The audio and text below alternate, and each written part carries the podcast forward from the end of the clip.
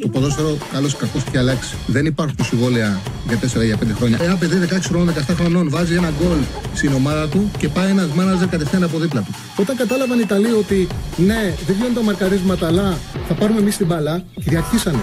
Το χέρι του βοηθού, το χέρι του το μόνο που μπορεί να κάνει είναι να στηριχτεί και για να μην πέσει κάτω. Με το αριστερό και με το δεξί δεν το βάλει το χέρι. Το, το, το, χέρι του δεν θα συνεχίσει να κινείται. Το βάλει στο πισινό του. Α, μ' αγαπάτε, δηλαδή, Τσάρλι, μ' αγαπάτε. Εννοείται, εννοείται, εννοείται. Λοιπόν, καλώς ήρθατε. Καλώς ήρθατε σε ένα ακόμα Charlie Ball. Ε, σιγά σιγά, εντάξει, είναι μια εβδομάδα η οποία γνωρίζουμε, το έχουμε πολλές φορές ότι από επικαιρότητα είναι άδεια, καθώς είναι το διάλειμμα, το πρώτο διάλειμμα, το διάλειμμα τον, ε, του Σεπτεμβρίου για τις εθνικές ομάδες. Την προηγούμενη εβδομάδα είχαμε το μάτς εθνικής μας με την Ολλανδία, την Κυριακή με την Γιβραλτάρ. Αυτή η εβδομάδα είναι ε, άδεια. Ποια είναι αυτή λέει, που σου λέω, σε αγαπάω, ρε Τσάρλι, από το ραδιόφωνο είναι. Ε, πότε έχει γίνει αυτό, δεν ξέρω, φίλε μου, για ποια μιλάς. Δεν ξέρω, λογικό είναι. Πάντως, να έχω θαυμάστριε, αυτό είναι νομίζω κατανοητό και εύλογο. Τέτοιος παιδαρά είναι εύλογο να έχει θαυμάστριε.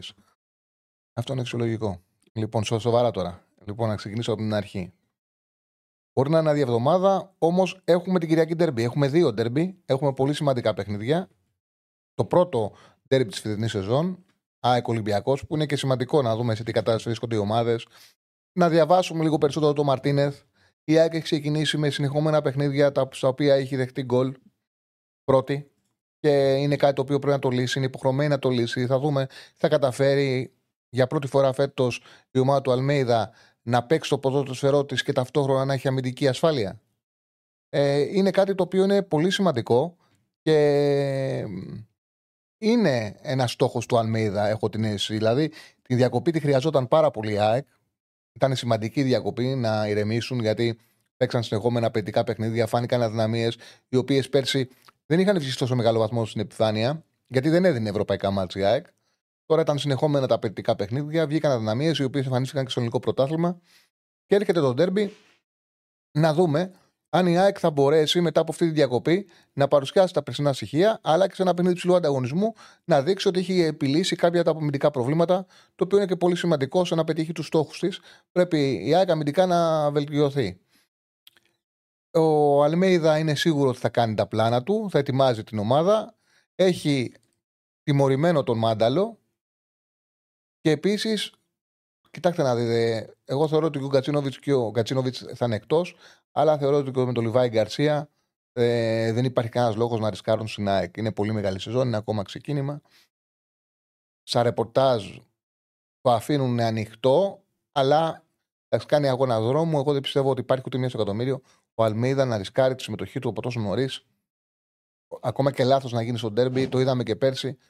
Όλα διορθώνονται είναι απαιτητική, είναι μεγάλη σεζόν. Οπότε εγώ θεωρώ ότι η λογική λέει ότι θα πάει χωρίς Γκατσίνοβιτ, χωρίς Λιβάη Γκαρσία ο Αλμέιδα στο ντέρμπι με, την, ε, με τον Ολυμπιακό. Το οποίο τι σημαίνει, σημαίνει ότι κατά πάσα πιθανότητα, αυτό λένε και τα ρεπορτάζ, ότι προβάδισμα έχει το δίδυμο Τσούμπερ Αραούχο. Δηλαδή να μην δούμε Πόνσε, να πάει ο Αραούχο να ξεκινήσει βασικός, δηλαδή να μείνει η ταχύτητα. Και τώρα το ερωτηματικό είναι γιατί πέρσι να, ε, είδαμε ότι όταν είχε τον Τσούμπερ Αραούχο, ήθελε ο Αλμέιδα τον Αραούχο πίσω από τον Τσούμπερ. Και όχι το, τον, ε, ναι, και όχι το ανάποδο. Δηλαδή δεν έπαιζε ο Αραούχο κορφή, γιατί όταν.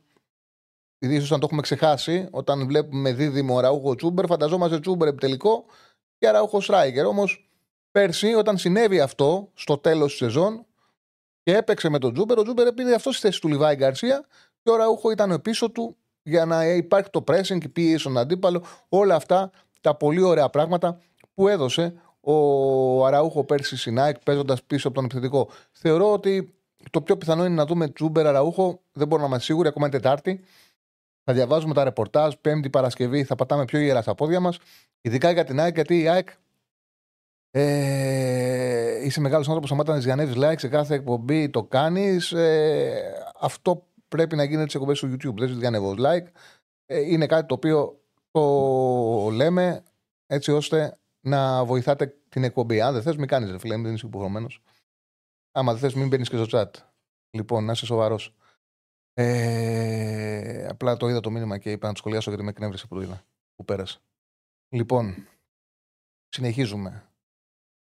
Ε, για τον ε, Αλμέιδα, για τον Αλμέιδα υπάρχει αυτό το ερωτηματικό. Το πώς ε, θα φτιάξει την ομάδα του μεσοεπιθετικά.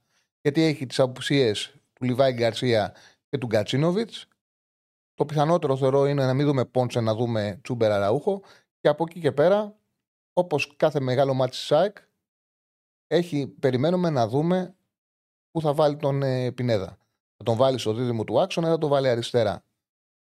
Αν με, μου ζητήσετε να ρισκάρω, θεωρώ θα τον δούμε αριστερά και θα δούμε Σιμάνσκι και Γιόνσον και δεξιά ή τον Άμραμπατ ή τον Ελίασον. Εγώ πάντα έχω στο μυαλό μου ότι τα καλά παιχνίδια η ΑΕΚ κάνει με τον Πινέδα στον άξονα. Και έναν εκ των δύο. Είναι καλύτερη η ΑΕΚ. Αλλά ίσως επειδή αυτή τη στιγμή δεν νιώθει ασφάλεια ανασταλτικά, δεν νιώθει ασφάλεια ανασταλτικά η ΑΕΚ, ε, θεωρώ ότι θα πάει με το δίδυμο που θεωρεί ότι θα του έχει καλύτερη βάση, θα είναι πιο σταθερό και γι' αυτό το λόγο έτσι εγώ κρίνω από την εμπειρία μου ότι θα δούμε τον αριστερά τον Πινέδα και στον άξονα θα δούμε τον Γιόνσον να κάνει δίδυμο με τον ε, Σιμάνσκι. Εντάξει, τώρα από εκεί πέρα, αν έρθει ο Πινέδα στον άξονα, όπως γράφουμε και στην κάρτα, θα δούμε τον Άμπραμπατ και τον Ηλίασον στα δύο άκρα, με τον Ηλίασον να πηγαίνει αριστερά και μια πιο γρήγορη, πιο επιθετική, πιο επιθετική ΑΕΚ. Το ξαναλέω, είναι σήμερα ακόμα Τετάρτη. Έχουμε Πέμπτη, έχουμε Παρασκευή, θα ακούμε τα ρεπορτάζ, θα καταλαβαίνουμε καλύτερα πώς σκέφτεται ο, ο Αλμίδα τον Ντέρμπι. Θεωρώ ότι για τον Ολυμπιακό τα πράγματα είναι πιο σωτερισμένα, εκτός άμα πάει σε κάποια έκπληξη. Άμα πάει σε κάποια έκπληξη ο, ο, ο Μαρτίνεθ. Ε, νομίζω πάντως πιο σωτερισμένα η άποψή μου είναι ότι οι 9 στους 11 παίκτες είναι δεδομένο ποιοι θα είναι και από εκεί πέρα στη θέση του αριστερού μπακ και του κεντρικού αμυντικού είναι του Πατενέ του Ρέτσου έχουν να κάνουν από δηλαδή ή θα παίξει ο Φρέιρε ή θα παίξει ο Ρέτσος. Δεν θεωρώ ότι θα δούμε μεγάλη διαφορά από αυτό το γράφημα. Ε, και επειδή είναι ντερμπι, γι' αυτό το έχουμε σε 4-2-3-1, σε 4-4-1-1 ίσως να μην δούμε και το 4-2-2-2 που παίζει ο Μαρτίνεθ και να είναι πιο απλωμένοι στα άκρα. Οι δύο ακραίοι ποδοσφαιριστές, ε, η άκρα της επίθεσης θα είναι πιο απλωμένοι. Ε, Πάντως ο Πασχαλάκης είναι σίγουρος. Ο Ροντινέη δεν αλλάζει με τίποτα. Στα δεξιά και αυτός είναι σίγουρος. Και από εκεί πέρα η Ορτέγκα ή ο Κίνη, εγώ θεωρώ ότι θα παίξει ο Ορτέγκα. Είναι μεγαλύτερη κλάση και τον πήραν για βασικό. Ο Ρέτσος κεντρικός αμυντικός.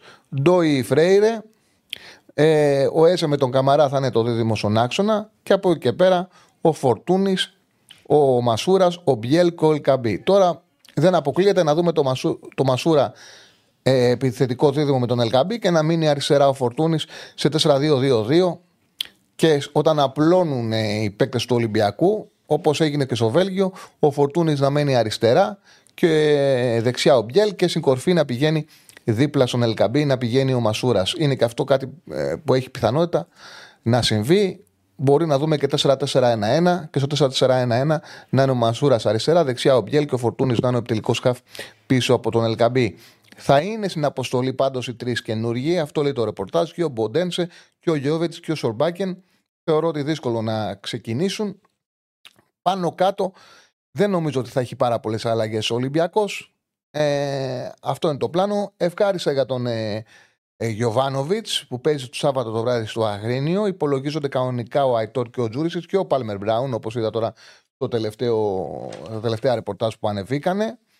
Ευχάριστο για τον ε, το ότι έχει τον Αϊτόρ. Για μένα πιο σημαντικό είναι για τον Αϊτόρ, για τον άνθρωπο να, έχει, να μπορέσει να πάρει χρόνο. Ήταν τελείως διαφορετικό αυτό το οποίο ε, του συνέβη σε σχέση με τον τραυματισμό που είχε. Ήταν μια ατυχία στο δάχτυλό του. Είναι σημαντικό ο Ισπανός να ξαναβρει ρυθμό, να μπορέσει να δείξει ποια είναι η αξία του. Για μένα, κατά την άποψή μου, ο Παναγενικό καλά κάνει και του αφήνει χώρο για να βρει ξανά τη φόρμα του και δεν γέμισε την ομάδα με εξτρέμ το καλοκαίρι.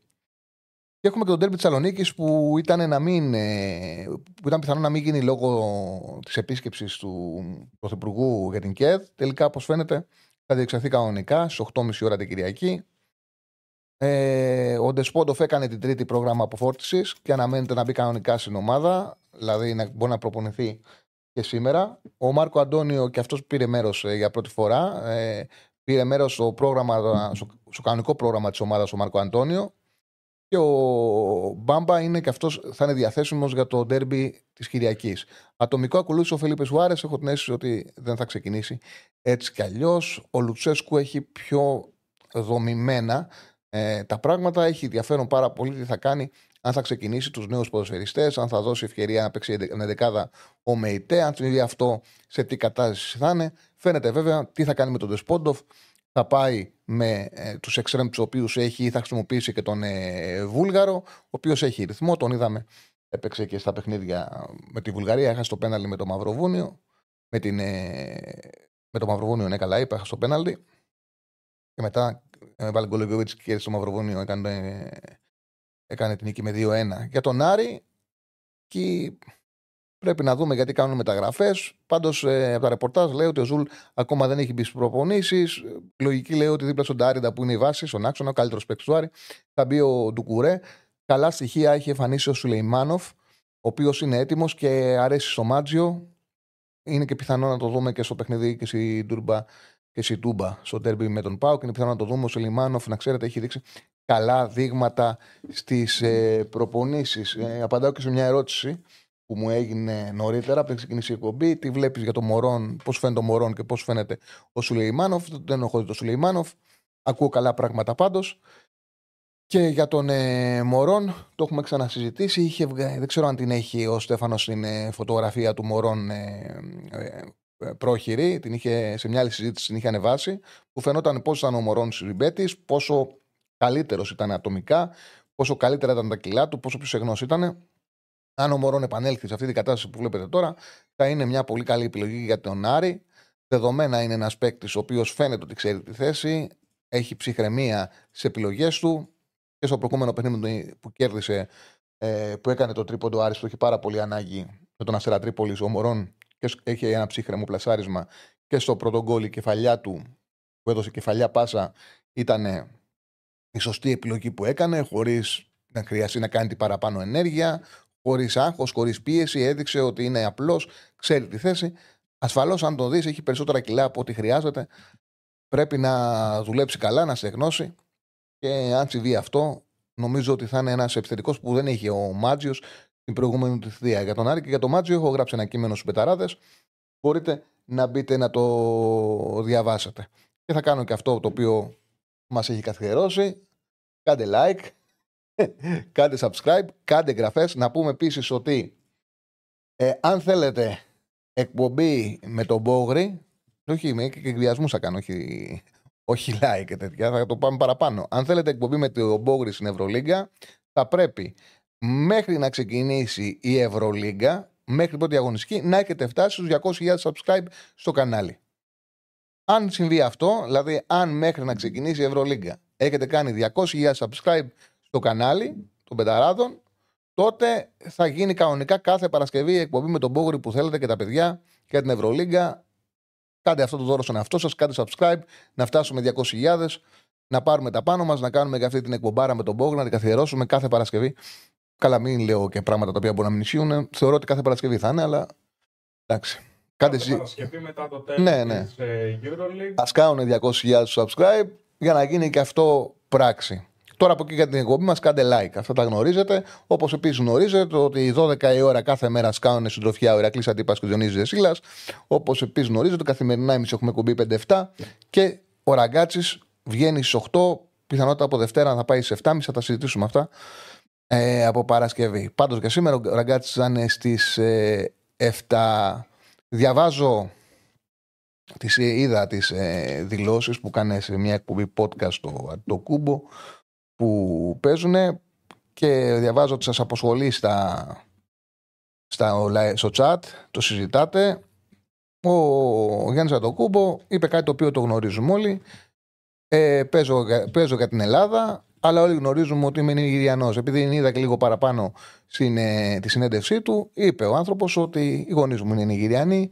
Έχω την ε, κουλτούρα ε, των Νιγηριανών. Επισκέφτηκα το καλοκαίρι ε, τους συγγενείς μου στην Νιγηρία. Είμαι Νιγηριανός, νιώθω Νιγηριανός. Έχω όμως γεννηθεί στην, Ελλάδα. Ε, έχω αποκτήσει ευρωπαϊκές συνήθειες, ελληνικές συνήθειες. Εκπροσωπώ την Ελλάδα. Συνέκρινε τον εαυτό του με τον Ολάζιον, ο οποίος ε, ήταν Νιγηριανό και έπαιξε, εκπροσώπησε την, ε, ΗΠΑ. Δεν νομίζω ότι είπε κάτι που δεν ξέραμε και στο κάτω-κάτω είπε και αυτό που αισθάνεται. Είπε και αυτό που αισθάνεται. Είναι δικαίωμά του, το κάνει χειρότερο άνθρωπο αυτό. Γιατί βλέπω ότι σας απασχολεί στο chat και συζητάτε πράγματα. Αυτό αισθάνεται, αυτό είναι. Δεν είναι κάτι το οποίο είναι άγνωστο. Όλοι γνωρίζουμε ότι οι γονείς του είναι Νιγηριάνοι. Όλοι γνωρίζουμε ότι είναι φυσιολογικό να έχει αυτή την παιδεία. Όλοι γνωρίζουμε ότι γεννήθηκε στην Ελλάδα, ότι εκπροσωπεί την Ελλάδα, ότι σέβεται τη χώρα μας, ότι είναι φυσιολογικό να αποκτήσει και ελληνικές συνήθειες, να νιώθει Ευρωπαίος. Έχεις μάθει, αν είναι, ε, δεν έχω μάθει αν είναι αληθινό το ενδιαφέρον του Παναναναϊκού για το λιμνιό. Το καλοκαίρι υπήρχε, δεν πιστεύω ότι ο Παναναναϊκός μπορεί να κάνω λάθος. Μπορεί να κάνω λάθος. Δεν πιστεύω ότι ο Παναναναϊκό θα κοιτάξει να πάρει τώρα ποδοσφαίρι. Επειδή είναι Έλληνας, δεν λέω ότι μπορεί να μην γίνει τον Ιανουάριο, να μην γίνει το καλοκαίρι. Να ασχοληθεί τώρα να μείνει ελεύθερος ο Λιμιό και να πάρει τώρα, δεν το πιστεύω. Τώρα από εκεί πέρα, επειδή είναι Έλληνας, κανένας δεν ξέρει. Θεωρώ βέβαια ότι θα εξαρθεί πάρα πολύ. Ε, OK, okay, φίλε μου, το σέβομαι. Μπορεί να έπεσε στο μάτι μου το σχόλιο που, του ανθρώπου που διαφώνησε και να αδίκησα την πλειοψηφία του chat. OK, okay, έπεσε στο μάτι μου αυτό, γι' αυτό απάντησα. Λοιπόν, για το Λημνιό δεν ξέρω κάτι. Δεν πιστεύω βέβαια θα κάνει κάποια κίνηση ο Γιωβάνοβιτς τώρα και περιμένουμε να δούμε για αργότερα το πώς θα πάει ο Αϊτόρ στα εξτρέμ, το πώς θα κυλήσει η χρονιά για το Παλάσιος και το Μαντσίνη, αν θα ανέβει ο Βέρμπιτς. Έχει ο Παναγιώ σε μια τετράδα ακραίων επιθετικών, όπου μπορεί να πάρει πολύ περισσότερα πράγματα από ό,τι, έχει πάρει, από ό,τι πήρε από τότε που έχασε τον Αϊτόρ πέρσι. Εγώ θεωρώ ο Μαντσίνη φαίνεται ότι θα κάνει μια πάρα πολύ καλή χρονιά. Ο Παλάσιος αρχίζει και ανεβαίνει. Σκόραρε στα Γιάννενα. Ο Βέρμπιτς θέλει. OK, okay, έχει απογοητεύσει τους πάντες, ακόμα και τον Γιωβάνοβιτς που να απέκλεισε από την Ευρώπη. Θα δούμε. Λοιπόν, εγώ λέω να μην πλατιάζω άλλο, να ανοίξουμε τις γραμμές, να αποκτήσει κανονική έτσι, ροή, την κανονική μας ε, ροή εκπομπής στο 2, στο 210 22 το τηλεφωνικό μας κέντρο. Καλά το πά. Μια χαρά. Α, δείξε και η φίλη μας κάτι που, μια φίλη μας κάτι που έστειλε. Γιατί δίνουμε και το, πες και το mail που μπορεί να στέλνετε φωτογραφίες. Ακόμα και ειδικά για να. Είναι και ωραίο αν έχετε και κάποια ζωάκια, κάποιο γατάκι το οποίο πρέπει να βρει στέγη. Αν μπορεί να βοηθήσουμε, να στέλνετε ε, και με, με στοιχεία για να επικοινωνήσουν μαζί σας. Μήπως βοηθήσουμε και σε αυτό το κομμάτι το οποίο είναι πολύ σημαντικό. Επίσης, ακόμα δεν μας έχετε στείλει φωτογραφίες από γήπεδα, από το εξωτερικό, από διάφορες εκδρομές, από πράγματα τα οποία έχετε κάνει και να τα μοιραστούμε στον αέρα της εκπομπής. Στέφανε.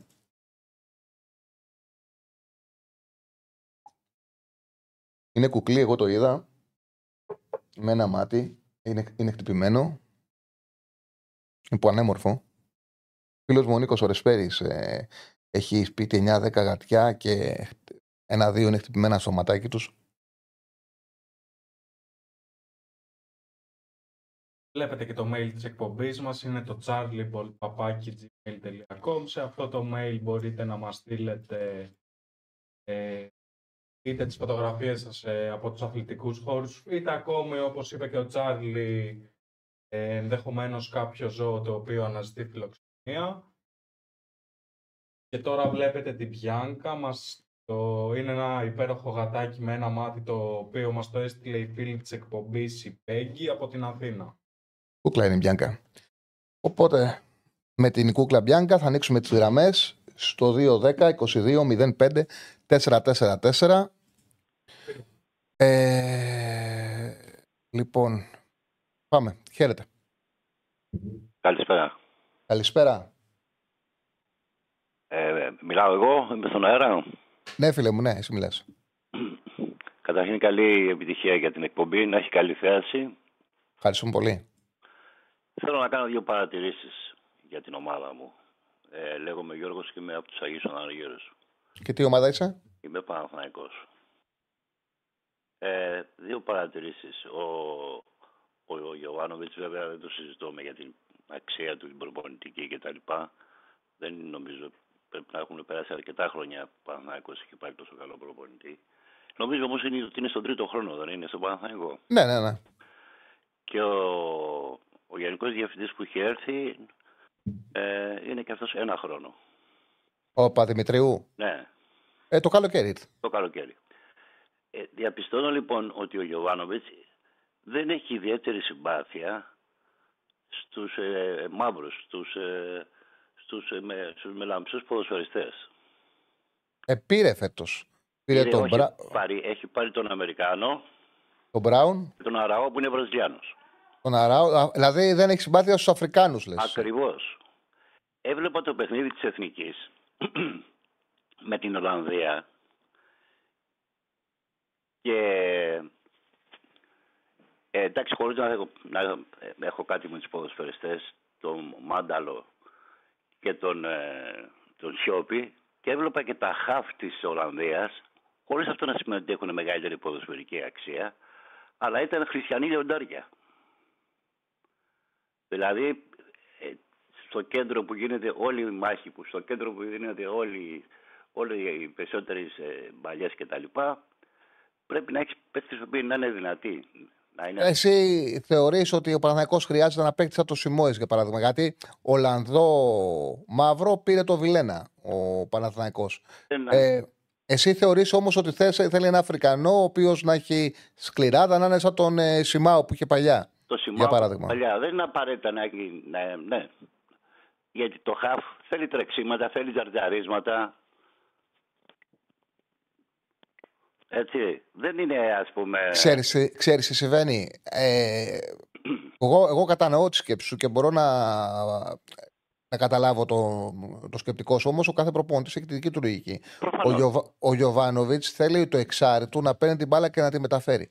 Και γι, αυτό το, και γι' αυτό το λόγο δεν είναι η προτεραιότητά του να πάρει έναν αθλητικό Αφρικανό που έχει άλλα Είναι το παιχνίδι του τέτοιο. Θέλει να χτίζει από χαμηλά. Ο Αράο που πήρε, που για παράδειγμα είναι μαύρος, αλλά δεν είναι Αφρικάνος, είναι Βραζιλιάνος. Ε, ναι, έχει καλή μεταφορά μπάλας. Έχει καλή, καλή... μεταφορά. θα έλεγα. Και ε, για να μην ακούγεται περίεργα, να μην το βάλουμε στο πώς το βάλεις εσύ, στο αν είναι μαύρος, αν είναι άσπρος, ή έχει να κάνει με τα στοιχεία. Δηλαδή, όπως είπες, αθλητικότητα, σκληρά τα τρεξίματα. στη, θε, στη θέση 6, ο Γιωβάνοβιτς, επειδή θέλει έλεγχο, κατοχή, μεγάλη κατοχή και ασφάλεια, δηλαδή ψηλό ποσοστό εύστοχων μεταβιβάσεων, ε, θέλει να είναι πιο μπαλάτοι παίκτες. Ε, Αυτό που σου είπα, ότι δεν, αυτή τη σιγουριά δεν την έχει στους άλλους ποδοσφαιριστές. Και κάτι άλλο που ήθελα να πω. Ε, ε, δεν φαντάζομαι να το κατηγορήσει για ρατσισμό. Όχι, βέβαια. OK, okay, εντάξει, εντάξει. Σε επιλογές μιλάω. Okay. Που... Γι' αυτό σώβαλα. Γι' αυτό για να μην ε, ακουστεί περίεργα, γι' αυτό το έβαλα στην αθλητικότητα. Όχι, Καταλαβέ. Ε, εγώ πιστεύω ότι είναι από τους καλύτερους προπονητές που. Ναι, ναι, ναι. ναι. Κατανοητό, κατάλαβα το πνεύμα σου. Ε, και που θα έχουμε, πιστεύω, γιατί δεν βλέπω ιδιαίτερο φως. Mm. Θέλω να κάνω και άλλη μια παρατήρηση, αν μου επιτρέπεις, για το center for μας. Ε, Α υποθέσουμε ότι έχει βάλει 10 γκολ. Θυμήσου σε παρακαλώ, αν θυμάσαι καλύτερα από μένα, ένα γκολ που έχει βάλει με σούτ έξω την περιοχή. Ε, έχω την αίσθηση κανένα. Αν... Ε, πρέπει, να και, πρέπει να είναι και σίγουρο ότι δεν έχει βάλει κανένα, δεν είναι στο σχέδιο του. Θυμήσου σε παρακαλώ, εκτός από την κεφαλιά με τον Άρη πέρυσι, ένα γκολ που έχει βάλει με την κεφαλιά. Ναι, μπορεί, δεν, δεν, δεν ξέρω αν νομίζω δεν έχει βάλει άλλο. Ούτε. Τα, αν έχει βάλει 10 γκολ, τυχαίο το νούμερο, τα 8 είναι με πλασεδάκια μέσα από τη μικρή περιοχή, πάρ το βάρτο δηλαδή, που και εγώ θα το βάζα, φανταζόμαι και εσύ. Και τα υπόλοιπα με πέναντι. Πρώτον αυτό. Δεύτερον, στην υποδοχή της μπάλας απέχει παρασάγκας από τον Φώτη τον Ιωαννίδη. Έχει καλύτερο εκτόπισμα, καλύτερο κράτημα στην μπάλα, σπάει καλύτερα την μπάλα. Ο, ο Σπόραρ είναι πιο φτερό, πιο λεπτός παίχτης. Δεν είναι τσαμπουκάρι να το πω, να το πω έτσι ας πούμε. Δεν, είναι, δεν, είναι, δεν έχει δύναμη επάνω του. Ένα σεντρεφόρ λοιπόν που παίρνει 2,5 εκατομμύρια στον Παναθηναϊκό είναι δυνατόν να μην έχει ένα σουτ και μια κεφαλιά; Πού καταλήγω ότι ο Παναθηναϊκός θέλει σεντρεφόρ εχθές; Αν καθιερώσουμε το φώτι του Ιωαννίδη, που για μένα είναι μεγάλο ταλέντο, έτσι, στη θέση αυτή, αν καθιερωθεί το παιδί, θέλει ένα δεύτερο σεντρεφόρ. Δεν ξέρω αν συμφωνείς με αυτή την άποψη. Ναι, το έχουμε βάλει πολλές φορές στην εκπομπή. Το έχουμε συζητήσει για τη σύγκριση Σπόρα Ιωαννίδη. Έχουν ακούσει αυτά που είπες. Δεν μπορεί να διαφωνήσει κανένας. Αυτό δείχνει εικόνα. Ε, Ασφαλώς είναι βασικός στην εθνική Σλοβανίας. Εγώ δεν αποκλείω να δείξει καλύτερα πράγματα φέτος σε μια καλύτερη ομάδα, αλλά τα στοιχεία του είναι ένας φόρ περιοχής που μπορεί να εκτελέσει από συγκεκριμένους χώρους. Αυτό είναι διαπραγματεύτο. Ναι, δεν μέσα στη μικρή περιοχή και πουθενά άλλο. Σε ευχαριστώ πάρα πολύ. Καλό, καλό βράδυ και καλή εκπομπή. Να είσαι καλά, να είσαι καλά, φίλε μου. Λοιπόν, Κοιτάξτε να δείτε, διαφωνείτε, συμφωνείτε. συγκεκριμένα ήταν αυτά που, που είπε και θεωρώ ότι απλά ακούστηκε λίγο άκομψα το, ο τρόπος που το έβαλε για την θέση εξαριού. Θεωρώ έτσι όπως μίλησε, αυτό που ήθελε να βάλει είναι η αθλητικότητα, αλλά έχει να κάνει με το, ε, με το στοιχείο που θέλει ο Ιωβάνοβης να έχει στο παιχνίδι του Πανανάκος. Θέλει να έχει καλή μεταφορά μπάλας, καλύτερη πρώτη ε, πάσα. Ε, θυμάσαι ένα παιχνίδι που ο Ιωαννίδης να έβγαλε 90 λεπτό. Ε, κοίταξε να δεις φίλε, ο, ο Γιωβάνοβιτς, ακόμα και τον Ιωαννίδη να μην, όταν δεν ξεκινάει, ξεκινάει το Σπόραρ και καλά να παίξει Σπόραρ, το φόρτο τον αλλάζει. Έχει να κάνει με την ε, λογική του Γιωβάνοβιτς να θέλει να φέρνει από τον πάγκο φρέσκο επιθετικό. Ε, αυτό δεν είναι λάθος. Είναι σωστό γιατί ο, γρήγο, ο επιθετικός που έρχεται στο 70-75, στο 60 από τον πάγκο, μπαίνει φρέσκος απέναντι σε κουρασμένους αμυντικούς. Είναι σωστή η λογική, ειδικά από τη στιγμή που έχεις πέντε αλλαγές, να περνάς φρέσκο επιθετικό. Δεν μπορεί όμως αυτό να αφορά το 100% των παιχνιδιών και ειδικά σε περιπτώσεις όπως για παράδειγμα παίξε ο Παναθηναϊκός με την Μπράγκα και ο, και ο Ιωαννίδης πέταγε και ο Σπόραρ προχώταν από μάτς που, που ήταν προβληματικός ότι όλοι γνωρίζαμε ότι θα βγάλει τον Ιωαννίδη και θα βάλει το Σπόραρ, ήταν ένας φόβος που έγινε πράξη και ο φόβος έγινε και πράξη και στο γήπεδο, γιατί εκτός από την αλλαγή που γνωρίζαμε ότι θα γίνει και έγινε, αυτή η αλλαγή επηρέασε και την εικόνα του αγώνα. Αυτός ο αγώνας ήταν ιστορικός και ήθελε μια διαφορετική διαχείριση, ειδικά σε κατάσταση που ήταν δύο επιθετικοί και ειδικά με την εικόνα που είχε ο αγώνας. Έχουμε γραμμές; Έχουμε. Πάμε στον επόμενο. Χαίρετε. Καλησπέρα. Καλησπέρα, φίλε μου. Καλησπέρα. Καλά. Μ' ακούς; Σ' ακούω καθαρά, ρίχτα. Καλή με την εκπομπή. Σε παρακολουθώ αρκετά χρόνια. Ευχαριστώ πολύ. Ευχαριστώ πολύ, φίλε μου. Είμαι σίγουρος ότι θα το πάνε, θα τα πας πολύ καλά. Ε, Αντρέας λέγομαι από Ιωάννα, Ολυμπιακός. Ε, θα ήθελα να συζητήσουμε για το θέμα του Center For του Ολυμπιακού. Κάτι μου φαίνεται ότι φέτος με τον Ελκαμπή δεν θα βγει χρονιά. Τι πιστεύεις ότι ας πούμε αξίζει να...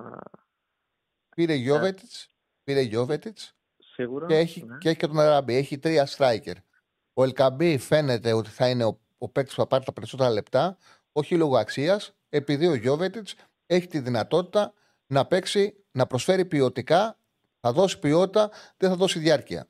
Ο Ελαραμπή φαίνεται, είναι στα 36 του πλέον, ότι ο χρόνος έχει αρχίσει να επιδράσει στο παιχνίδι του. Αυτό είναι φανερό και γι' αυτό το λόγο θα ξεκι... είναι στον Ολυμπιακό πλέον ο τρίτο striker. Είναι σημαντικό όμως, έχεις τρεις striker. Δεν νομίζω ότι είναι άδικο σε αυτό το χώρο Ολυμπιακός φέτος. Εγώ τον Ελαραμπή, εντάξει, τώρα τον έχω δει φέτος. Μου φαίνεται ότι είναι πολύ αργός. Πολύ, Το είπα. δηλαδή και με μικρές ομάδες δεν μπορεί να, να βοηθήσει καθόλου. Αυτό μου έχει δείξει εμένα. Γι' αυτό τον έκανε ο Ολυμπιακός, τον έκανε τρίτο. Τον ε, τίμησε γιατί πρόσφερε πάρα πολύ. Πάρα πολλά στην ομάδα. Πλέον είναι 36 στα 37 του. Έχει επηρεα... Τον έχει επηρεάσει ο χρόνος. Δεν μπορεί να είναι πάνω από τρίτο σεντερφόρ. Αν δεν ήταν τρίτο σεντερφόρ και ήταν πρώτος ή δεύτερος, θα είχε βάσει η κουβέντα μας και θα σου έλεγα: Έχεις πολύ δίκιο. Όμως η ομάδα τον έκανε τρίτο. Αν ο Γιώβετ της π.χ. ας πούμε βγάλει ένα τραυματισμό όπως όλοι γνωρίζουμε ότι είναι επιρρεπής. Ο Ελκαμπή πιστεύεις θα μπορεί να σταθεί ας πούμε σε μεγάλα μάτς, για συνεχόμενα μάτς με Ευρώπη; Κοίταξε να δεις, ο Ελκαμπή, εγώ είμαι σίγουρος ότι θα είναι ο πρώτος, ε, δηλαδή, αν θα κάνουμε την ίδια συζήτηση στα μέσα Ιουνίου που θα έχει τελειώσει το πρωτάθλημα και βάλουμε κάτω τα στατιστικά, εγώ είμαι σίγουρος ότι για τη θέση του Σεντερφόρ ο Ελκαμπή θα έχει πάρει πάνω από 50% των λεπτών που αναλογούν, στη- αναλογούν στη θέση. Και ο Γιώβετιτς έχει πάρει ποιοτικό χρόνο. Αυτό είναι δεδομένο. Μου δείχνει ένας επιθετικός που ναι, μπορεί να κρατήσει. Δεν ξέρω αν είναι. Δεν έχει τη ταχύτητα του Παγκαμπού, του Παγκαμπού που ήταν όπλο για τον περσινό Ολυμπιακό και κάπως μάζεψε μια κακή χρονιά. Βοήθησε πολύ ο Μπαγκαμπού. Όμως ξέρει τη θέση, είναι σκληρός, έχει επαφή με τα δίχτυα. Δηλαδή και στα νούμερα του φαινόταν ότι έχει μια συχνότητα στο σκοράρισμα. Γέρος είναι, νομίζω ότι θα προσφέρει ο Ελκαμπή. Ωραία. Και κάτι τελευταίο για τον Μπάουκ. Έχω ακούσει από πολλούς δημοσιογράφους ότι τον έχουν σαν ξεγραμμένο. Εγώ πιστεύω ότι ο Λουτσέσκου είναι ένας εξαιρετικός προπονητής, για μένα ο καλύτερος στην Ελλάδα. Και έχει καλές μονάδες. Και μπορεί να τις δέσεις, πιστεύω, και μπορεί να, να χτυπήσει και πρωτάθλημα. Γιατί όχι. Μμμ. Τι πιστεύεις, σχετικά με τον Μπάουκ; Πρέπει να αποκτήσει διάρκεια και να σταματήσει να.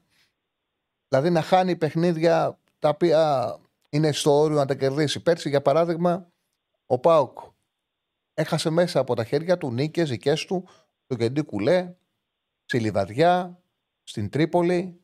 Δεν μπόρεσε να κερδίσει παιχνίδια που ήταν καλύτερος. Θυμάμαι το 0-0 στη Τούμπα με τον Ολυμπιακό. Θυμάμαι στα playoff με τον Παναθηναϊκό, που το έχασε κιόλας. Ε, πρέπει να βρει μια ισορροπία. Για να είμαστε σίγουροι και να μιλάμε για τον Πάουκ, θα πρέπει να τον δούμε με τις μεταγραφές. Δηλαδή, να τον δούμε με τον ε, Μάρκο Αντώνιο, να τον δούμε με τον Μεϊτέ, με τον Ντεσπόντοφ. Το μεγάλο μου ερωτηματικό και ο φόβος μου για τον Πάουκ είναι τι θα γίνει στην κορφή της επίθεσης. Δηλαδή, δεν έχει ο Πάουκ το. Δεν έχω πιστεί από το Σαμάτα. Δεν ξέρω αν θα βρει τα γκολ που χρειάζεται μια ομάδα που κάνει πρωταθλητισμό από το Σεντερφόρ. Αν αυτά δέσουν, δηλαδή οι μεταγραφές αποδώσουν, βρει γκολ από την κορφή της επίθεσης, τότε ναι, ο Πάουκ ίσως και αυτός να κάνει πρωταθλητισμό. Όμως έχω πολλά που περιμένω να δω από τον Πάουκ να μιλήσω με ασφάλεια. Έχουν έρθει πολλοί καινούργοι που θα πρέπει να πιάσουν για να μπορέσει ο Πάουκ να κάνει πραγματικό πρωταθλητισμό. Αν, αν δεν τους ζούμε πώς κουμπώνουν αυτή στην ομάδα, με η ΤΕ, ο Βραζιλιάνος, ο Μάρκο Αντώνιο και ο Ντεσπότοφ, και τι θα γίνει με την κορφή της επίθεσης, δεν μπορούμε να μιλήσουμε με ασφάλεια. Ναι. Υπάρχουν πάντως συγκεκριμένοι λόγοι να μπορεί να πει κανένας ότι ο Πάουκ φέτος ήταν καλύτερος από πέρσι. Δηλαδή, κουλεράκι σε ένα χρόνο ο, συν, καλύτερος. Κωνσταντέγια ξεκινάει από την αρχή βασικός. Ζήφκοβιτς σκοράρει. Μεταγραφές. Όλα αυτά ε, σου δείχνουν ότι ναι, ο Πάουκ μπορεί να είναι καλύτερος από πέρσι. Και εγώ αυτό το πιστεύω είναι πολύ καλύτερο από πέρσι. Ζήμκοβιτς, όπως είπες, είναι εκπληκτικός.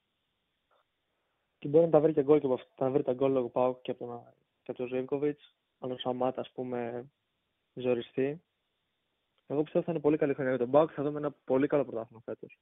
Ναι, καλά, καλό πρωτάθλημα και εγώ πιστεύω θα δούμε. Υπομονή. Νο- Θα είναι ωραίο και το τέρμι με τον Άρη. Δυστυχώς τα κάνανε έτσι να μην μπορούμε να το απολαύσουμε ολόκληρο. Ναι, ναι. Αλλά σε κάθε περίπτωση θα πάρουμε μυρωδιά. Θα δούμε πώς πάνε τα πράγματα. Σε ευχαριστούμε πάρα πολύ, φίλε. Επίσης, ευχαριστώ πολύ. Καλή Να σε συνέχεια. καλά. Να είσαι καλά, φίλε μου. Σε ευχαριστώ πολύ. Λοιπόν, για τον Σαμάτα λέει ο φίλος ότι δεν τον έχουμε δει. Τον έχουμε δει λίγο. Και εγώ δεν μιλάω με ασφάλεια. Ο Σαμάτα έχει παίξει 35 λεπτά ε, στα δύο μάτια του πρωταθλήματος και τα προκριματικά 156 λεπτά με τον Πάοκ. Δηλαδή, σύνολο έχει παίξει ένα 191 λεπτά. Χωρίς να έχει σκοράρει. Ε, αλλά είναι μικρό το δείγμα. Δεν μπορείς να έχεις ασφάλεια ε, για τον Σαμάτα. Η αλήθεια είναι ότι από κάποια κοντρόλ του τον έχω φοβηθεί. Εγώ το έχω ξαναπεί στην εκπομπή, μου θυμίζει Μπόρχα. Κάποια κοντρόλ του, εύκολα, χασίμα, εύκολο χάσιμο της μπάλας. Δεν ξέρω αν είναι η καλύτερη επιλογή. Δεν με έχει φοβήσει εμένα ο Σαμάτα. Είναι νωρίς ακόμα. Δεν το λέω με ασφάλεια, δεν το λέω με σιγουριά. Λέω ότι αυτό που βλέπω. Έχω κάνει σχολείο για τη δήλωση Αντόκουμπο. Ε, μπορεί να πας πίσω να το βρεις. Λέω ότι αυτό που βλέπω. Αυτό που βλέπω με φοβίζει.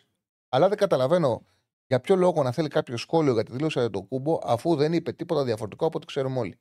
Δεν έχει πει τίποτα διαφορετικό από την πραγματικότητα. Τι μπορεί να σχολιάσει κάποιος για μια τοποθέτηση ενός ανθρώπου που σου λέει αυτό το οποίο νιώθει ότι είναι και αυτό το οποίο είναι, ναι. Έχει γεννηθεί από γονείς Νιγηριανούς. Είναι Νιγηριανός.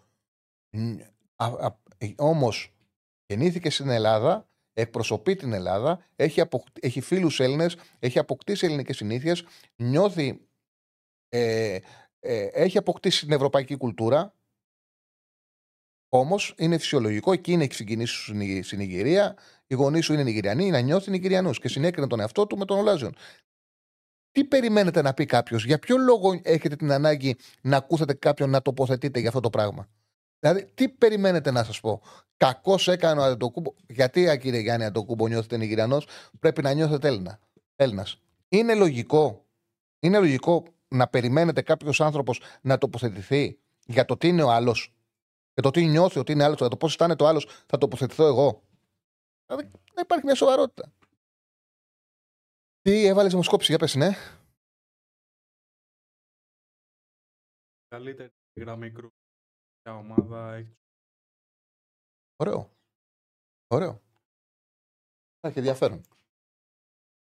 Λοιπόν, και έχεις βάλει τις ε, τέσσερις μεγάλες, έτσι, τους διεκδικητές. Με τη... Είσαι μεγάλος. Λοιπόν, πάμε στον επόμενο. Λοιπόν, και έχεις βάλει τις τέσσερις μεγάλες. Έλα, φίλε μου. Εσύ είσαι με το YouTube. Κλείστο. Καλησπέρα.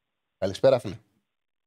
Ε, συγχαρητήρια για την εκπομπή του Τσάρλι. Είναι πάρα πολύ καλή. Να είσαι καλά, ευχαριστώ πολύ. Ε, εγώ είμαι ο Βλάσης ε, και μετά από απέτηση μάλλον τη συνεργάτη σου ε, πήρα να κάνω μια άλλη παρέμβαση να, πω, να απαγγείλω απλά ένα πείμα. Πες το. Ε, λοιπόν, δεν ξέρω αν με ακούτε. Σε ακούμε. Ωραία. Διδαχτήκαμε να μην αναγνωρίζουμε τους παραγμούς της σιωπής. Κοιτάμε σε ένα κενό που χάσκει έντρομο την άφατη συγκατάβαση. Με αποτέλεσμα στα βράχια της καθημερινής αθλητότητας να φυτρώνει μια επιθυμία. Να στέκεται προκλητική στο περιθώριο και να καπνίζει τη σχιζοφρένεια της εποχής. Αυτό. Λοιπόν, Ωραίος. ε, να είσαι καλά, ε, καλή εκπομπή και ελπίζω αν και δύσκολο να πάρει το πρωτάθλημα Παναθηναϊκός. Αν και δύσκολο βέβαια, αλλά βλέπω τον Ολυμπιακό δηλαδή. Αλλά οκ. Φίλε μου, Ας σε ευχαριστώ ελπίσουμε θα το πολύ. βάλουμε φέτος. Το επίπεδο της εκπομπής έχει ανέβει επικίνδυνα. Τσάρλι, να σου πω κάτι, φίλε μου. Ε, είμαι της άποψης και κλείνω, δεν θα κρατήσω τη γραμμή πολύ, ότι το επίπεδο της εκπομπής συνήθως το, το, το, όχι δια- το προσαρμόζει και αυτός που παρουσιάζει την εκπομπή. Δεν είναι τυχαίο ότι στα τηλέφωνα που βγαίνουν, βγαίνουν ε, ούτε για εκπληκτισμούς, Ναι, ναι, ναι, ναι. ούτε τίποτα. Δηλαδή, οπότε ο παρουσιαστής ε, παίζει μεγάλο ρόλο, να ξέρεις. Λοιπόν, καλή Ευχαριστώ πολύ, συνέχεια φίλε μου. να είσαι σε αυτό που κάνεις. Έλα. Να είσαι Τα λέμε. καλά, ευχαριστώ πάρα πολύ. Λοιπόν, καμιά ενημέρωση για σου στον Ολυμπιακό, για τον μπάσκετ εννοείς. Ε, όχι, δεν ε, υπάρχει ενημέρωση. Είναι φυσιολογικό ότι περιμένουν και τα κοψίματα στο NBA οι ομάδες για τις λεπτομέρειες που τους λείπουν. Στέφανε, δεν έχουμε γραμμή τώρα, ε, οπότε καλέστε στο 2-10-22 05-444. Θα βγείτε κατευθείαν, όποιος καλέσει, θα βγει κατευθείαν, χωρίς αναμονή. Ειδικά τι ημέρες που είναι και άδειες, προσφέρονται να βάλετε και άλλα πράγματα στο τραπέζι. Εκτός από την επικαιρότητα, που δεν είναι και μεγάλη. Αν έχετε κάτι στο μυαλό σας, μπορεί να το βάλεις. Ε, δεν το διάβασα ότι έπεσε, πλακώθηκαν στο ξύλο το Παθραγικό Εθνικός και ένας παράγοντας λέει χτύπησε και ένα παίκ του Εθνικού. Και τελικά το μάτς ε, και πήγε ο ποδοσφαιριστής στο νοσοκομείο και το μάτς δεν θα συνεχιστεί. Είναι τρέλα αυτά, τρελά αυτά που συμβαίνουν στο ελληνικό ποδόσφαιρο σε μικρές κατηγορίες. Ε, για ποιο λόγο μου κάνεις νόημα; Α, πάμε στον επόμενο. Χαίρετε. Χαίρετε. Καλησπέρα. Έλα, φίλο μου. Χρήστος από Νίγια. Ακούμε. Καθαρά. Ε, πιο πολύ για ευρωπαϊκό ποδόσφαιρο θα μιλήσω γιατί είμαι Μπαρσελώνα. Μμμ. Ε, ήθελα να σε πάρω χθες να σου πω την αλήθεια γιατί είχε μια κουβέντα για τη Manchester United και ήθελα να μιλήσω. Αυτά τα πράγματα που έχουν γίνει στη Manchester, ρε Τσάρλι, θέλω και τη γνώμη σου. Είναι λογικά.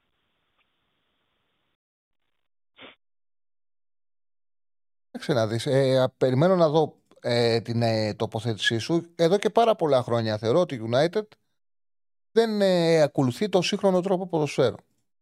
Περίμενα με τον Ολλανδό προπονητή να, είναι τα, να μπει σε αυτό το στυλ παι- παιχνιδιού. Δεν βλέπω ότι συμβαίνει. Βέβαια, φαίνεται ότι και κάποιες επιλογές διαφορετικές έχει ο, ο Ντεχά και διαφορετικοί είναι, είναι οι παίκτες που του φέρουν. Ε, το ξεκίνημα είναι απογοητευτικό της Μάντσεστερ πάντως. Απογοητευτικό. Η εικόνα της είναι άσχημη και φοβίζει πολύ. Ε, ήταν και θαύμα, αν το έχεις δει το μάτς που είμαι σίγουρος το έχεις δει, ήταν θαύμα που Wolves. πέρασε και από τη Wolves, έτσι. Ναι, ναι, ναι. ναι. Θαύμα. Θαύμα και, και το βάρ έκλεισε τα μάτια σε καθαρό πέναλτι και χρειάστηκε και ο Νάνα να πιάσει τα πιάσα. Εν τω μεταξύ, η Wolves την είδες με τη United και νόμιζες ότι είναι, ομα- ότι είναι ομαδάρα και πάει την επόμενη εβδομάδα και τρώει 4 στον Brighton. Δηλαδή, έβαλε μέσα στο τέρμα η Wolves η United και μετά την επόμενη εβδομάδα τρώει 4 από την Brighton. Πραγματικά, πραγματικά. Ε, Εγώ ήθελα να μείνω πιο πολύ στις, ε, στις κινήσεις που έχει κάνει. Θα σου μιλήσω και για την Barcelona, γιατί είναι η ομάδα μου. Ε, ήθελα να σου μιλήσω για τις κινήσεις. Δηλαδή, πώς μια ομάδα θέλει να βρίσκεται στην τετράδα σταθερά της Premier League, γιατί η Manchester έχει και τεράστιο σήμα, έτσι, και τεράστιο brand name, ίσως το μεγαλύτερο στο νησί. Ε, πώς γίνεται μια ομάδα με δεξί back, Μπισάκα, βασικό, αριστερό back, Σο, που δεν τον εμπιστεύεσαι γιατί χάνει πόσα παιχνίδια και ο Μαλάσια είναι ο δεύτερος, αν δεν κάνω λάθος, στη Σφέγγινορ που είχαν πάρει. Ναι, και ο Νταλότ έχουν. Και ο Νταλότ που είναι στα δεξιά που το χρησιμοποιήσει και αριστερά, αν θυμάμαι σε Ναι, ένα ναι, ναι, παιχνίδι. ναι, ναι, ναι, το χρησιμοποιεί και αριστερά αναγκαστικά. Και με Όχι αυτά τα ξένα, έτσι εξτρέμ παραπάνω. που έχουν εκδώσει 200 εκατομμύρια, πόσα εκατομμύρια τα κοίταγα στο transfer προχθές, πόσα λεφτά έχουν δώσει, και ο καλύτερος τους παίκτης σταθερά είναι ο Ράσφορντ. Σταθερά.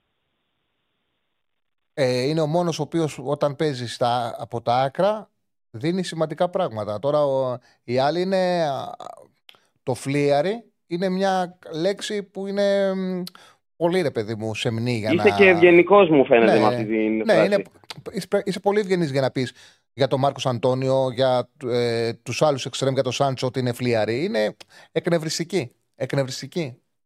Ε, ο Άντωνη, να ξέρεις, το Για τον συζήταγα και Άντωνη με και τους πέρα, φίλους για τον μου. Άντωνη. Ναι, ναι, το κατάλαβα. Ε, για τον Άντωνη το συζήταγα και με τα φιλαράκια μου. Δεν βλέπετε το παλικάρι. Δεν, δεν μπορώ αυτό το εξτρέμ που δεν έχει το ένας με έναν. Παίρνει την μπάλα, κάνει αυτά τα μαγικά που θέλει να είναι ο Ροναλντίνιο και τη δίνει πίσω. Απλά καθυστερεί δύο λεπτά και τη γυρνάει πίσω την μπάλα. Δεν υπάρχει πιο ενοχλητικό πράγμα να τον βλέπω. Δηλαδή πάλι καλά που δεν είμαι Μάντζεστερ. Ναι, την κουράζει πολύ την μπάλα. Δεν είναι απλός Και θα δούμε τώρα και πώς θα βγει και ο Χόιλουντ, που πιστεύω είναι καλή μεταγραφή βέβαια. Είναι σίγουρα Δεδομένου καλή μεταγραφή. και- Είναι πολύ καλός σεντερφόρ. Αυτός είναι καλύτερος του μεταγραφή τα τελευταία χρόνια στην επίθεση. Ναι, και για να σου γυρίσω και λίγο στο, στην Παρσελόνα τώρα. Πώς τη βλέπεις την Παρσελόνα φέτος; Ξαναδείς, ε, κάθε χρόνο που περνάμε τον ε, Τσάβη, εξελίσσει το ποδόσφαιρο που της ταιριάζει. Το ποδόσφαιρο το οποίο διδάσκονται στην ε, ε, Μασία και με αυτό πήραν το πρωτάθλημα πέρσι. Πιστεύω ότι θα πάει και καλύτερα στο Champions League, γιατί τα προηγούμενα δύο χρόνια δεν περάσαν τους ομίλους, το οποίο είναι κάτι απογοητευτικό για την Παρσελώνα. Θεωρώ ότι ακόμα χρειάζεται πολύ χρόνο μέσα από αυτό το ποδόσφαιρο χρειάζεται χρόνος μέσα από αυτό το ποδόσφαιρο να μπορέσει να διεκδικήσει το Champions League. Αλλά το καλό για την Παρσελόνα είναι ότι μέσα το ποδοσφαιρικό σχέδιο που ταιριάζει στο σύλλογο βελτιώνεται. Ε, Ήταν πολύ καλή η απόφαση της ε, διοίκησης να δώσει την ομάδα στο Τζάβι και θεωρώ ότι άριξε κιόλας. Ανανέωσε το συμβόλαιό του με την Παρσελόνα. Το Θα πούμε σου και πω αυτό. δύο πράγματα. Βλέπω πάνω σε τον αυτό. De Ναι, Jong, ναι, βλέπω- ανανέωσε σήμερα. Βλέπω τον De Jong να ανεβαίνει πάρα πολύ. Πάρα πολύ. Θεωρώ ότι φέτος το βοηθάει και που έφυγε ο Μπουσκέτς γιατί νιώθει πλέον ασφάλεια ότι είναι αυτός το εξάρι της ομάδας. Τον De Jong τον είχε ταλαιπωρήσει το γεγονός ότι υπήρχε ένας ποδοσφαιριστής που έπαιζε μόνο στη θέση 6 και έπρεπε λόγω ονόματος να παίρνει χρόνο περισσότερο από αυτό που του αναλογούσε τα τελευταία χρόνια. Γιατί ο Μπούσκετς είχε με τεράστια ιστορία, ήταν επεκταράς, αλλά τα τελευταία χρόνια ήταν πεσμένος. Και ο, επειδή ο De Jong έπρεπε να βρει θέση στο 6, ταλαιπωρούταν και έπαιζε πότε στόπερ, πότε στο 8, δεν μπορούσε να βρει το χώρο του. Θεωρώ ότι η φετινή χρονιά ο Ντενιόγκ φαίνεται και από το ξεκίνημα ότι θα είναι με διαφορά η καλύτερη της καριέρας του. Θα έχει και πιο πάνω μέχρι στιγμής. Η καλύτερη που έχει κάνει μέχρι στιγμής η καριέρα του. Ο Ντε Jong είναι και για μένα ποδοσφαιρικός μου έρωτας μετά το Μέση προφανώς. Ε, είναι απίστευτος παίκτης και πραγματικά δεν, ήταν, ε, δεν είχε φτάσει το, το άπειρο ρε παιδί μου στις δυνατότητες του στα προηγούμενα χρόνια γιατί όπως το λες υπήρχε ο Μπουσκέτς πάντα που έπρεπε να παίζει, ας το πω έτσι, έπρεπε σε εισαγωγικά. Ε, και φαίνεται πολύ ανεβασμένη. Απλά για τον Τζάβι εγώ θέλω να σου μιλήσω. Ε, για τον Τζάβι συμφωνώ αυτό που είπες, φέρνει ταυτότητα γιατί είναι ο καλύτερος στο να φέρει την ταυτότητα στην Μπαρσελόνα και να την επαναφέρει. Ε, απλά ακόμα πιστεύω είναι πάρα πολύ νωρίς να κρυθεί. Δεν σου λέω για τις αποτυχίες στην ε, Ευρώπη, γιατί πέρσι είχε πάρα πολύ δύσκολο όμιλο με την ομάδα που είχε, νέα ομάδα και όλα να τη διαχειριστεί. Η Ίντερ από ό,τι φάνηκε δεν ήταν όσο για, την, ε, για το έξω που τη λέγανε. Λέ- Γιατί ουσιαστικά δεύτερη λέγανε θα περάσει η Μπαρσελόνα, τρίτη Μμμ. η Ίντερ. Η Ίντερ ε, παραλίγο να πάρει και το Champions League που ήταν και καλύτερη στον τελικό για μένα. Ε, οπότε όπως φάνηκε είχε πολύ δύσκολο όμιλο. Ε, απλά πολλές φορές και κολλάει σε μερικά κουτσαρίσματα. Δηλαδή κάνει άμα το έχεις δει τώρα παίζει με τετράδα μέσων. Δεν βάζει δύο εξτρέμ αν το έχεις παρατηρήσει. Βάζει τον Γκάβι αριστερά. Ναι. Δεν ξέρω αν το έχεις παρακολουθήσει και εσύ αυτό Ναι, που ναι, σου ναι, λέω. το έχω παρακολουθήσει. Το έχω παρακολουθήσει. Που ουσιαστικά τον βοηθάει σε μερικά μάτς που είναι δυνατότερος ο αντίπαλος, γιατί έχει πολλά τρεξίματα, ο Γκάβι είναι πολύ καλός στο να μαρκάρει και να κάνει. Αλλά πιστεύω ότι σε μάτς που, γιατί η Ισπανία είναι πολύ κακό το ποδόσφαιρο, κάτω από την 8η θέση είναι πάρα πολύ κακό, δεν παίζουν ε, ποδόσφαιρο, απλά γιόμες. Πρέπει να σπάσει στην άμυνα και θεωρώ Ξέρεις ότι τι δεν γίνεται. βοηθάει αυτή η τετράδα. Ξε- Ξέρεις τι συμβαίνει. Ναι, ναι, πες μου. Όπως το, βλέ- όπως το καταλαβαίνω εγώ. Ο Τσάβη θέλει να παίζει με, πολύ, με μικρές πάσες. Πάσα, πάσα, πάσα, αυτό το τiki-taka. Άμα απλώσεις και βάλεις εξτρέμ, μεγα- ε, ε, ανοίγουν οι αποστάσεις. Γι' αυτό το λόγο θέλει τον Εγκάβη να μπαίνει από πλάι, να μπαίνει μέσα, ώστε να είναι πιο εύκολο να γίνει το tiki-taka, να γίνει πάσα, πάσα, πάσα, πάσα, πάσα, πάσα και χρησιμοποιεί half στα πλάγια. Και του εξυπηρετεί αυτό το ποδόσφαιρο. Του, τε- ε, το βολεύει αυτό το ποδόσφαιρο. Συμμετέχει σε αυτή την ανάπτυξη και ο Λεβαντόσκι, που αν τον έχει ζει, γυρνάει πιο πίσω. Δεν έκανε κάνει μόνο τη δουλειά που κάνει στην Bayern, που περίμενε ανάμεσα στα στόπερ και παίζει κάθετα. Γυρνάει πιο Καμ- πίσω. καμία σχέση με αυτό που Ναι. κάνει στην Bayern. Έχει μεγάλη συμμετοχή και αυτό στην ανάπτυξη. Και η λογική είναι αυτή. Να, είναι, να έχουν αυτός που έχει την μπάλα στα πόδια, να έχει πάντα δύο για να κάνει τρίγωνο. Αυτή είναι η λογική. Δεν, θέλουνε- δεν θέλει ο Τσάβη να πάει σε μεγάλη πάσα. Θέλει να έχει παίκτη δίπλα, να υπάρχει πάντα τρίγωνο. Και να κάνουν πάσα, πάσα, πάσα, πάσα. Ναι, καταλαβαίνω αυτό που λες. Ε, Ουσιαστικά ο Λεβαντόφσκι πάνω σε αυτό που είπες έχει δεχθεί και μια άδικη κριτική και το, το είπε και ο Τσάβη. Ε, γιατί δεν δέχεται τις μπαλιές που δεχόταν στο γερμανικό πρωτάθλημα που είναι πρωτάθλημα των γκολ. Στην Ισπανία είναι πολύ δύσκολο να βάλεις γκολ. Ε, δέχεται αυτή την κριτική γιατί δεν βάζει τα γκολ που περιμένουν να βάλει. Αλλά άμα τον δεις στο παιχνίδι του Λεβαντόφσκι, ο Λεβαντόφσκι δεν έχει καμία σχέση με την περιοχή. Δηλαδή παίζει πάρα πολύ έξω, τραβάει πάρα πολύ την άμυνα. Κοίτα, πέρσι έβαλε 23, Έξω. Αυτό θέλει, πέρσι και αυτό πάντως- θέλει ο Τσάβη. Πέρσι έβαλε 23 τέρματα. Φέτος έχει ξεκινήσει με δύο γκολ σε τέσσερα παιχνίδια. Όμως αυτός πήρε το πέναλτι, τις άμυνες αυτός τις ανοίγει. Αυτός πήρε το πέναλτι την προηγούμενη αγωνιστική. Βεβαίως, βεβαίως. Μα είναι και ο Λεβαντόφσκι τώρα, δεν είναι Ναι. οποιοδήποτε έτσι. Τις άμυνες. Και κάτι τελευταίο, άμα. Ναι, ναι, πες μου, συγγνώμη. Όχι, όχι, είπα ότι τις άμυνες ανοίγει αυτός. Και πέρσι έβαλε 23 γκολ. Και όπως είπες, το ποδόσφαιρος της Μπαρσελόνα είναι διαφορετικό. Θέλουν το Λεβαντόσκι να γυρνάει προς τα πίσω, να κουμπάει την μπάλα, να τραβάει αυτός στην ε, αντίπαλη άμυνα. Ναι, ναι. Και το τελευταίο που ήθελα να σου πω και για να μην κρατάω και τη γραμμή. Ε, βλέπω πάρα πολύ μεγάλη διαφορά στην ε, ευτυχώς για μένα που έφαγε, έφυγε ο Μπαρτομέου. Μπερτομέου, Μπαρτομέου, πες τον ε, όπως θες. Ε, ήταν ακατάλληλος, δηλαδή αυτά που έχουν γίνει στην Παρσελώνα ήταν εγκληματικά. Τα 140 για τον ε, Γκρισμάν, ε, 135 για τον Ντεμπελέ που πραγματικά αξίζει μια, μια εκπομπή μόνα τους αυτά που έχουν γίνει. Ε, αλλά βλέπω πολύ διαφορετική με τον Λαπόρτα νοοτροπία της, ε, της Μπαρσελώνα και σε αυτά που δίνει, γιατί προφανώς δεν έχει και τα λεφτά της Premier League αυτή τη στιγμή. Βλέπω πάρα πολύ καλές μεταγραφές εκεί που πονάει. Δηλαδή, δανεικό τον Φέληξ, τον Κανσέλο και δωρεάν τον Κουντογκάν ουσιαστικά με εμβόλαιο. Είναι μεταγραφές που κάνουν μια ομάδα ήδη έτοιμη για το Champions League. Δεν ξέρω αν θα το πάρει και για μένα δεν, δεν νομίζω να το πάρει, αλλά κατάλαβες τι σου λέω. Ναι, ο Γκουντογάν είναι μεγάλη μεταγραφή και εκεί αξιοποίησες στην λογική της City πάνω από 31 χρονών να μην δίνεις σε κανέναν παίκτη παραπάνω από συμβόλαιο ενός χρόνου. Όποιος και να είναι αυτός. Με το πας 32 θα σου κάνει ένα χρόνο συμβόλαιο. Ο Γκουντογκάν δεν το δέχτηκε αυτό και πήγε στην Μπαρσελόνα. Νομίζω αξιοποίησε, πήρε ένα παίκτη Μπαρσελόνα που βλέποντας City πέρσι έλεγες δεν είναι δυνατόν, δεν είναι δυνατόν να τους φύγει αυτός ο ποδοσφαιριστής και εγώ θεωρώ ότι θα στοιχήσει γιατί τους ήρθε ταυτόχρονα και ο τραυματισμός του Ντεμπρούινε, δεν μπορώ να πιστέψω ότι, ότι δεν θα πονέσει η City από αυτές τις δύο κομβικές απουσίες.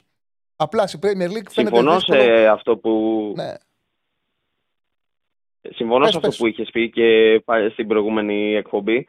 Ε, ότι η City δεν υπάρχει περίπτωση να είναι καλύτερη από πέρσι. Όχι.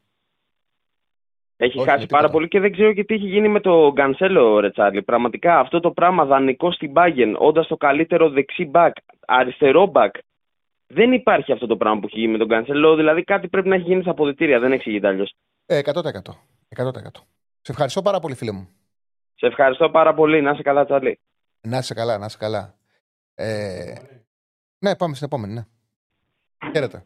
Γεια σας. Κύριε Τσάρλι, μ' αγαπάτε. Εννοείται, γιατί να μην σε αγαπάω. Εννοείται. Όλα τα κορίτσια που παίρνουν τηλέφωνο εγώ τα αγαπάω. Εννοείται. Έπεσε. Μόνο αυτό με πήρε, ε. Ναι, μπράβο. Λοιπόν, ε, τι θέλω να σου πω, Σέφανε. Πώς πάμε, πώς πάμε στη δημοσκόπηση;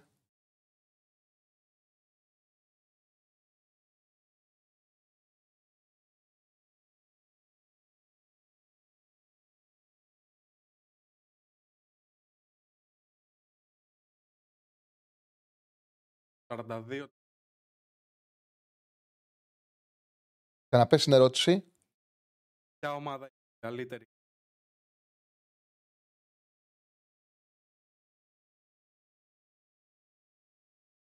Στη όλο 700 750 ψήφων είναι ΑΕΚ 35%, 16% Παναθηναϊκός, 42% Ολυμπιακός και 7% ΠΑΟΚ. Έχουμε, Σέφανε, ανάγκη από like, μας έχουν κάνει ή πώς πάει η εκπομπή; Μας έχουν κάνει like. Θες να τους βρογγίξεις να κάνουν like. Έχουν κάνει και like, είμαστε στα 313 300 παρακολουθούν.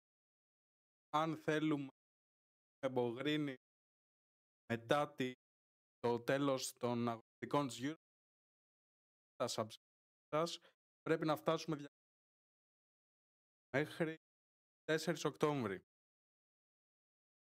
Κάρλ, ελό- ερώτηση γιατί χρησιμοποιείς συνέχεια τον όρο center for για παίκτες top ε, τύπου σπόρα ενώ είναι striker. Εντάξει, είναι striker. Είναι πιο εξειδικη... Striker, ναι, ο σπόρα είναι striker. Νομίζω πάρα πολλές φορές τον λέω striker. Τώρα από εκεί και πέρα ήθισε τον επιθετικό να το λέμε επιθετικό, να το λέμε for. Εγώ συνηθίζω να τους λέω τους επιθετικούς for. Από εκεί και πέρα, αν πας να τον αλύσεις περισσότερο, ναι, ο Σπόρα είναι ένας καθαρός striker, ο Ιωαννίδης είναι ένας for, ο οποίος παίζει, γυρνάει προς τα πίσω. Έτσι, εγώ τα λέω τόσο αναλυτικά, τα εξηγώ τόσο πολύ, που δεν καταλαβαίνω εσύ για ποιο με- λόγο μένεις σε αυτό, το ότι λέω τους επιθετικούς for. Ε, λοιπόν, γνώμη για δανεισμό Φάτι, Φατί και αντικατάσταση με Φέληξ. Ο Άντσου Φάτι δεν, ε, δεν έβρισκε χρόνο, είχε τραυματισμούς στην Παρσελώνα πάρα πολλούς. Εν τω μεταξύ, καταλαβαίνω ε, ότι θέλουν στην Παρσελώνα να προωθήσουν το άλλο το νέο το παιδί, το 16χρονο, που αυτός είναι τρομερό ταλέντο. Τρομερό ταλέντο. Θέλουν να το προωθήσουν, θέλουν να του δώσουν χώρο, θέλουν να του δώσουν χρόνο. Οπότε πάνω σε αυτή τη λογική ε, ήταν και πιο εύκολο να, να αποχωρήσει ο Φάτι. Ο Γιαμάλ νομίζω ότι θα μας αποσχολήσει πάρα πολύ τα επόμενα χρόνια. Πάρα πολύ. Τώρα να μπαίνει σε αυτή την ηλικία ποδοσφαιριστής 16 χρονών, στα 17, να μπαίνει και να έχει. Εγώ θυμάμαι το μάτσο που κόλλησαν με τη Χετάφ. Μπαίνει μέσα απέναντι σε κάτι back που το μόνο που κάνανε ήταν να, να πλακώνει στο ξύλο τους παίκτες της Βαρκελόνα. Τους κλωτσάγανε, τους τυπάγανε, ε, πηγαίνανε εκτός φάσης, τους πρόχνανε. Και μπήκε ο Γιαμάλ και τους έκανε κατευθείαν, άρχισε να κάνει τρίπλες και δημιούργησε προποθέσει να πάρει στο μισό μηδέν το μάτι Μπαρσελόνα. Έγιναν ευκαιρίες, δεν μπήκε μπάλα στα δίκτυα. Στις πιο δύσκολες συνθήκες για ένα α, μικρό παιδί. Στις πιο δύσκολες συνθήκες. Ε, δηλαδή απέναντι σε μια χετάφε που παίζανε όλοι πίσω από τη σέντρα, που αυτοί βαράγανε, χτυπάγανε εκτός φάσης συνέχεια και μπήκε μέσα σε μικρούς χώρους που δεν του τέριαζε το μάτς για να μπει μέσα και άρχισε να τους κάνει χορευτικά. Ε, επειδή έχουν να βγάλουν και να δώσουν χώρο, γι' αυτό το λόγο θεωρώ ότι ήταν και πιο εύκολο να τον αφήσουν να φύγεις σαν δανεικός. Ε, κάτι πήγες να. Σου λένε, OK, να βγάλουμε τη γραμμή και μετά να κάνουμε το διάλειμμα για την πρώτη ώρα; OK. Okay. Χαίρετε. Χαίρετε. Γεια σου, Τσάρλι. Χαίρετε, φίλε. Σε πονίκια. Ναι. Ε, βγήκε πριν ο φιλαράκος μου ο Χρήστος μου μίλησε για την Μπαρσελόνα και ζήλεψα, να σου πω την αλήθεια. Επειδή εκτός από Ολυμπιακός είμαι και Μίλαν. Δηλαδή είναι πολύ κοντά οι δύο ομάδες ε, στο πόσο μου αρέσουν. Έχεις ντερμπάρα, έχεις ντερμπάρα το Σάββατο. Το γνωρίζω. 7 η ώρα, Ιντερ Μίλαν. Δεν χάνεται. 4 η ώρα παίζει η Juventus Λάτσιο, αλλά το Ιντερ Μίλαν στι 7 δεν χάνεται. Αυτή τη στιγμή για μένα, για μένα είναι το μεγαλύτερο παιχνίδι που θα μπορούσε να γίνει στην Ευρώπη. Είναι και οι δύο φορμαρισμένες και οι δύο βάλανε πράγματα το καλοκαίρι και οι δύο έχουν σαν στόχο το πρωτάθλημα. Είναι μεγάλο παιχνίδι, περιμένω με ενδιαφέρον πολύ να το δω. Ισχύει, ισχύει, γιατί και οι κινήσει που έκανε η Μίλαν μπορεί να έχασε τον δυνατό τον άλλη, που δεν, ήταν, δεν το περίμενε κανείς στα χαρτιά τον άλλη τόσο νωρίς. Αλλά με τα λεφτά αυτά τα αξιοποίησε και έκλεισε πάρα πολλές τριβές. Και έβαλε αυτό που της έλειπε, έγινε πιο γρήγορη. Δηλαδή τα τελευταία χρόνια, ακόμα και όταν πήρε το πρωτάθλημα, έβλεπες στη Μίλαν και έλεγες ότι εκτός από το Λεάου, οι υπόλοιποι δεν παίζουν στο ρυθμό η ταχύτητα παίζεται το ευρωπαϊκό ποδόσφαιρο σε υψηλό επίπεδο. Φέτος, με τους ε, παίκτες που μπήκανε, αυτή τη ταχύτητα την έβαλες. Ναι, ναι, ναι. Και επίσης επιτέλους παίζει και με δεύτερο εξτρέμ Μίλαν. Γιατί από ναι. τότε που βλέπω τη Μίλαν έπαιζε πραγματικά μόνο με ένα εξτρέμ. Είτε ήταν ο Σούσο πιο παλιά, είτε ήταν ο Λεάο μετά. Δεύτερο εξτρέμ Μίλαν δεν είχε ποτέ. Δεν είναι πάντα πολύ μονοδιάστατη. Και τώρα έχεις και τον ε, Πούλησιτ και βάζεις και τον Τσουκουέζα από πίσω. Και τον δηλαδή. Τσουκουέζα από πίσω. Ναι, ναι, έχεις Ναι. αποκτήσει βάθος μεγάλο. Και τον Οκαφόρ από αριστερά πίσω το Λεάο, γιατί νομίζω για εκεί αποκτήθηκε περισσότερο, όχι τόσο πολύ για φόρ. Ναι. Όχι, Ε, έγινε, όπου- έγινε γρήγορη. Έγινε γρήγορη η Μίλαν. Έγινε γρήγορη και ο άξονα της με το Love του Τσικ έχει και δημιουργία και ταχύτητα και ο Ολλανδός, ο, ο Ράιντερς φαίνεται ότι. Ο Ράιντερς. Ναι, ναι, φαίνεται ότι θα κάνει, θα κάνει δουλειά. Ότι είναι Έχει- και αυτός καλή λύση. Έχει κλιματιστεί πάρα πολύ γρήγορα ο Ράιντερ. Ναι, ναι. Από ένα πρωτάθλημα το οποίο ήταν πολύ. Όχι χαμηλό στα- σε ταχύτητα, αλλά πολύ πιο πίσω από ό,τι είναι η Ιταλία. Και πολύ πιο σκληρό από ό,τι είναι η Ολλανδία. Το πρωτάθλημα της Ιταλία. Αλλά φαίνεται ότι έχει κλιματιστεί πολύ γρήγορα. Θα είναι σπουδαίο το τερπιν Ίντερ, γιατί και η Ίντερ, η Ίντερ τα τελευταία δύο χρόνια ότι δεν πήρε πρωτάθλημα το φέρουν βαρέως.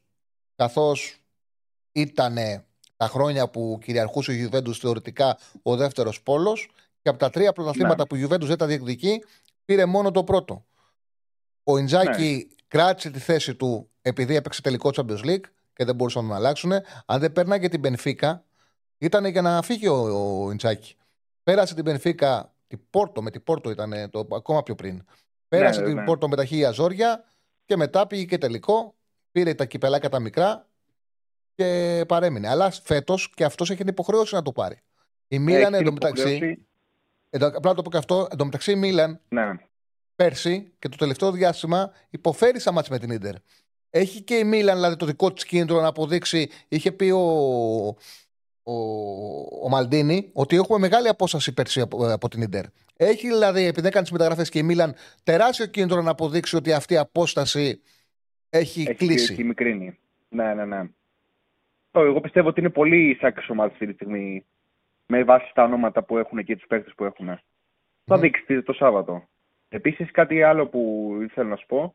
Να είναι καλά η Chelsea που ό,τι δεν ήθελε το έχει δώσει στη Μίλαν και έχει αποδειχθεί ότι είναι χρυσάφι. Το Μόρι, και. Λόφτου Pulisic. Τσίκ, Πούλισιτ. Έχουν αποδειχτεί μέχρι στιγμής οι δύο. Ο Τομόρι έδειξε την αξία του. Την έχει δείξει μέχρι στιγμής. Είναι χρυσάφι.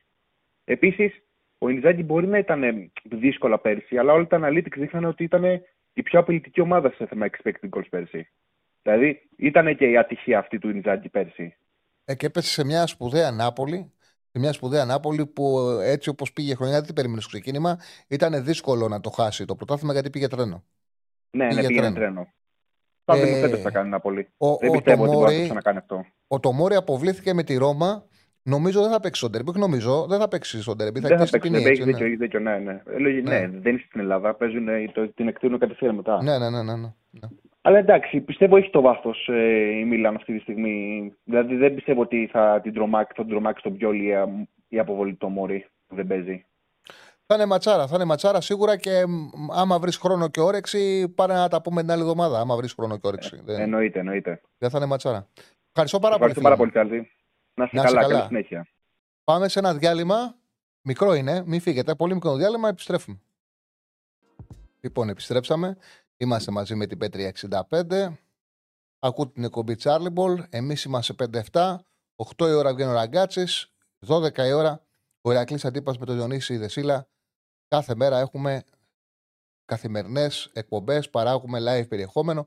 Επίσης, όλες οι εκπομπές μπορείτε να, τα ακού- να τις ακούτε και στο Spotify ανεβαίνουν λίγο μετά το τέλος των εκπομπών.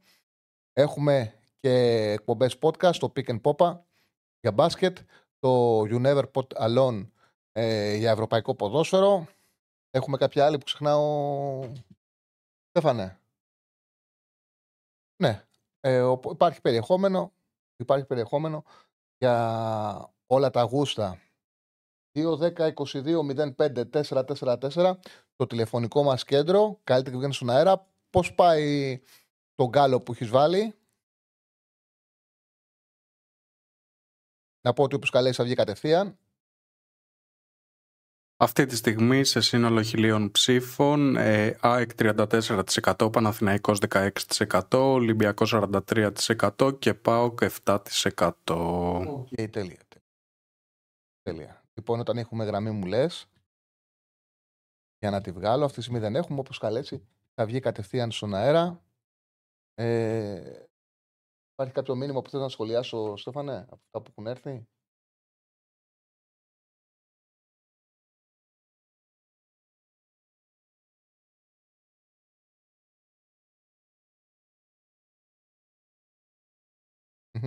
Χαμός έγινε εκεί, ναι.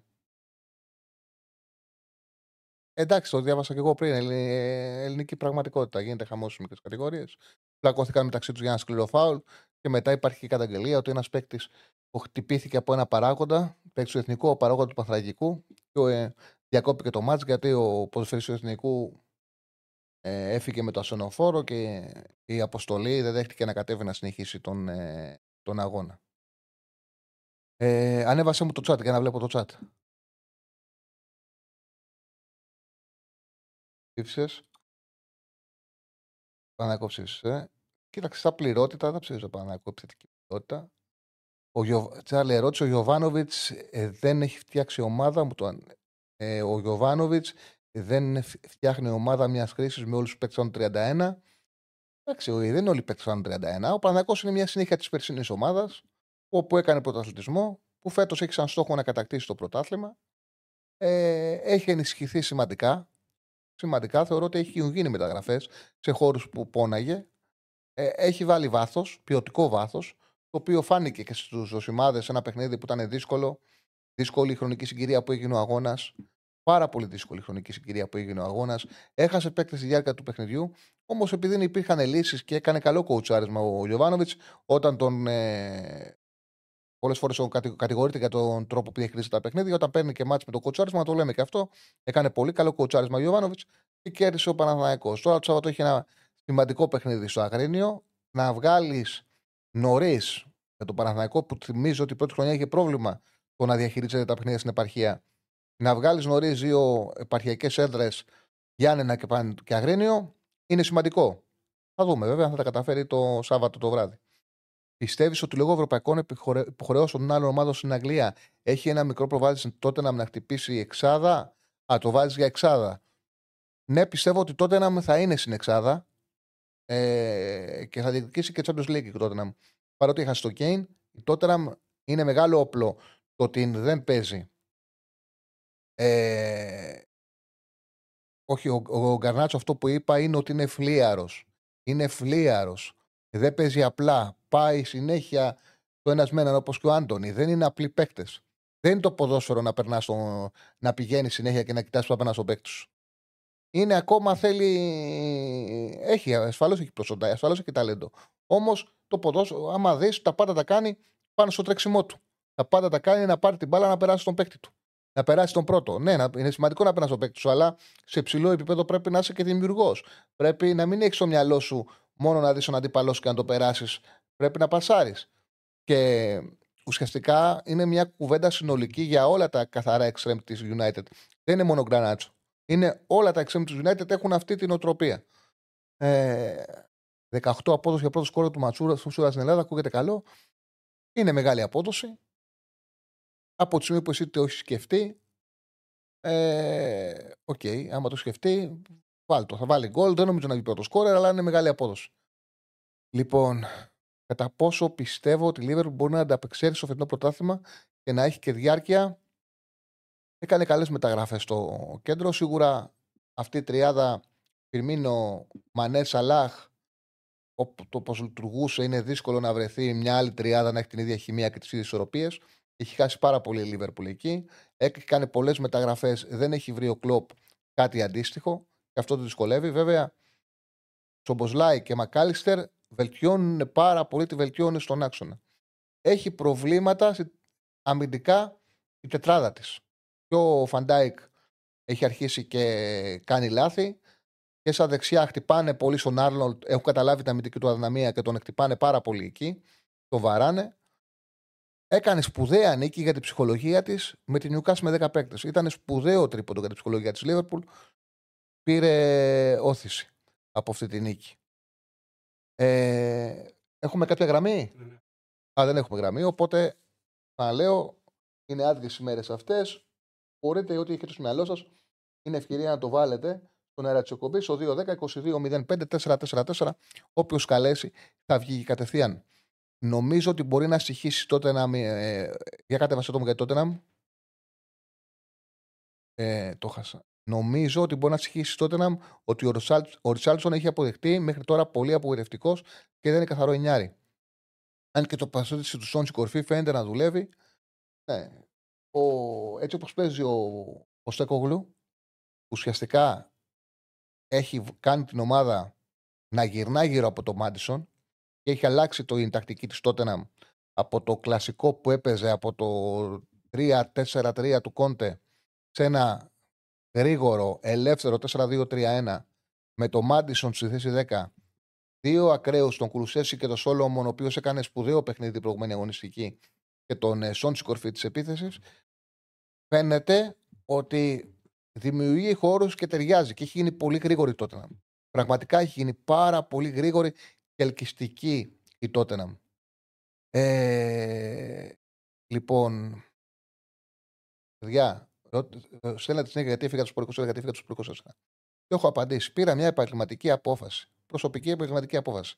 Εδώ δεν έχουμε να κάνουμε κουτσομπολιό. Πήρα μια προσωπική επαγγελματική απόφαση όπως κάνουν όλος ο κόσμος όταν αποφασίσει να αλλάξει δουλειά. Ούτε με κανένα τσακώθηκα, ούτε συνέβη κάτι περίεργο. Πήρα μια απόφαση και είμαι πάρα πολύ ευχαριστημένος για την επιλογή μου, για την επιλογή που έκανα. Όπως βλέπετε, έχουμε φτιάξει μια εκπομπή, την οποία την έχετε αγαπήσει κιόλας. Πάει πάρα πολύ καλά. Έχουμε καθημερινά ε, πολλούς φίλους που και μας παρακολουθούν και έχουν, ε, συμμετέχουν στην εκπομπή, είτε μέσω από chat είτε μέσω από τις γραμμές. Είμαι πολύ χαρούμενος για την αλλαγή που έκανα και δεν είμαι και άνθρωπος ο οποίος θα κάτσω να κάνω κουτσομπογιό ε, για διάφορα πράγματα, όχι μόνο για τα ειδικά για μια δουλειά που για μια εταιρεία που δούλεψα για 9 χρόνια έτσι και είχα δουλέψει και πριν επιστρέψω. Ε, ναι, τα βλέπω τα μηνύματα, αλλά δεν απαντάω δεν βρίσκω το λόγο να το κάνω. Λοιπόν, κάτι άλλο ένα μήνυμα ήθελα να σχολιάσω και έχω φίλος με. Το στείλε 5-6 φορές, με έκοψε. Κάποιο άλλο μήνυμα ήταν γιατί τότε να. Κάποιο άλλο μήνυμα. Για ποιο λόγο λέει ο Νίκας θα έχει περισσότερες πιθανότητες να παίξει του χρόνου από τη στιγμή που δόθηκε φέτος δανεικός. Δεν έχει ποδοσφαιρική λογική στα 24 του. Καταρχάς, 24 του δεν είναι μεγάλος έτσι. Δεν είναι μεγάλος ένας παίκτης 24 του. Ε, πιθανότατα να ήταν πιθανότατα να ήταν από τους ε, λόγους που δηλαδή έκλεισε η συμφωνία. Δηλαδή ο Λεβαδιακός να ήθελε να εξασφαλίσει ότι ο Νίκας θα παραμείνει για να το βοηθήσει να, παραμείνει, να επιστρέψει από την κατηγορία επειδή είναι ο καλύτερος σου παίκτης, να το βάλε βέτο κομπότη στον Αλαφούζο για να τον δώσει. Έτσι, αλλιώ γνωρίζετε ότι οι δύο διοικήσεις πλέον έχουν πάρα πολύ καλές σχέσεις μεταξύ τους. Οπότε πιθανότατα αυτή να ήταν και η λεπτομέρεια, η λεπτομέρεια που θα έκλεινε τη συμφωνία. Από εκεί και πέρα, ο Νίκας έχει συγκεκριμένα προσόντα. Να δούμε αν θα πάρει χρόνο, αν θα το ψέψει ο Γιωβάνοβιτς, αν θα του δώσει ρόλο στην ομάδα. Ένα πολύ ψηλό παιδί που για το ύψος ξέρει μπάλα, έχει ποιότητα, έχει παίξει στην καριέρα του σε όλες τις θέσεις του άξονα παίξει όλο. Έχει παίξει ακόμα και αμυντικός. Έχει παίξει 6, έχει παίξει 8, έχει παίξει πίσω από τον επιθετικό. Έχει παίξει και striker στο λεβαδιακό. Έχει παίξει όλο αυτόν τον άξονα. Οπότε θεωρώ ότι είναι καλή περίπτωση εγώ για τον Παναθηναϊκό. Είναι και Έλληνας. Θα δούμε. Μακάρι να, να παίξει γιατί χρειαζόμαστε Έλληνες σκάφ. Πάμε στο φίλο που περιμένει. Χαίρετε. Χαίρετε. Καλησπέρα. Ε, Τσάρλι, εσύ; Ναι, ναι. Ωραία. Ε, Γιώργος είμαι, από Άγιο Στέφανο. Φίλαθλος, σκέτο. Ε, θέλω λίγο να σε ρωτήσω για τις αλλαγές που έχουν γίνει, για, για το πώς έχουν αλλάξει οι ομάδες τώρα για την καινούργια χρονιά. Βλέπω τον Παναθηναϊκό να έχει ενισχυθεί. Βλέπω την ΑΕΚ με τον ίδιο κορμό και τον Ολυμπιακό να έχει κάνει κάποιες τελευταία στιγμής καλές μεταγραφές. Ε, πριν το Γιώβετιτς και τον Ποντένσε δεν τον έβλεπα καθόλου να μπορεί να διεκδικήσει τον τίτλο. Τώρα βελτιώθηκε, τουλάχιστον ε, στα ονόματα και σε αξία, ας πούμε. Θα δούμε. Ε, Παρ' όλα αυτά έχω μια πεποίθηση ότι ίσως ο Παναθηναϊκός καταφέρει φέτος να το πάρει αυτό που έχει πέρσι. Τι πιστεύεις; Ε, το έχω πει και άλλες φορές. Θεωρώ ότι ο Παναθηναϊκός, αν μου έλεγε κάποιος με την βάθος που έχει αποκτήσει, ότι από τη θέση του Striker, ότι ο Σέντερ Φόρτ θα είναι στους δύο πρώτους κόρε του πρωταθλήματος, θα σου έλεγα για μένα είναι το πρώτο φαβόρι να το πάρει. Ο φόβος για τον Παναθηναϊκό είναι μην του στοιχήσουν τα γκολ που δεν θα έχει από τη θέση του Striker.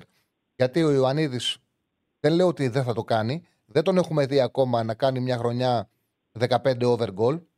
Και είναι και επιθετικός ο οποίος κινείται εκτός περιοχής. Είναι σημαντικό, βοηθάει τους συμπαίκτες του, αλλά σε ένα πρόγραμμα στο ελληνικό θες και τα γκολ από την κορφή της επίθεσης. Και για το Σπόραρ δεν έχεις την ασφάλεια αυτή τη στιγμή ότι θα είναι στους δύο πρώτους κόρου του πρωταθλήματος. Και για να πάρεις το ελληνικό πρωτάθλημα, το οποίο έχει πολλά παιχνίδια με ομάδες που παίζουν πίσω, που παίζουν σε περιμένουν στο μισό γήπεδο και πολλά ντέρμπι λόγω playoff, χρειάζεσαι και τον γκολ που θα σου δώσει στο Σεντερφόρ. Ναι, ναι. Κοίτα, και από πέρσι ε, ο Σπόραρ δεν μου γέμισε το μάτι, να σου πω την αλήθεια. Ε, δεν ξέρω, δεν τον, δεν τον θεωρώ ποιοτικό. Ε, ο Ιωαννίδης ε, μ' αρέσει από την άλλη πλευρά. Ε, αλλά η αλήθεια είναι ότι θα ήθελε ένα striker ακόμα, θα ήθελε. Δηλαδή όπως έκανε τη διόρθωση ο Ολυμπιακός και πήρε ε, το Γιώβετιτς, ε, σε άκουσα και τις προάλλες που έλεγες ότι ε, θα δώσει όσο θα παίζει θα δώσει πράγματα. Ε, αυτό λείπει από τον, από τον Παναθηναϊκό και αυτό πιστεύω θα του στοιχήσει. Ε, η ΑΕΚ απ' την άλλη κάτι άκουγα, έχει κάποια προβληματάκια στην άμυνα. Δεν ξέρω, δεν ξέρω αν θα μπορέσει να, να καταφέρει να το πάρει ξανά. Μου φαίνεται δύσκολο να πω την αλήθεια. Θα δούμε, θα δούμε, δεν ξέρω.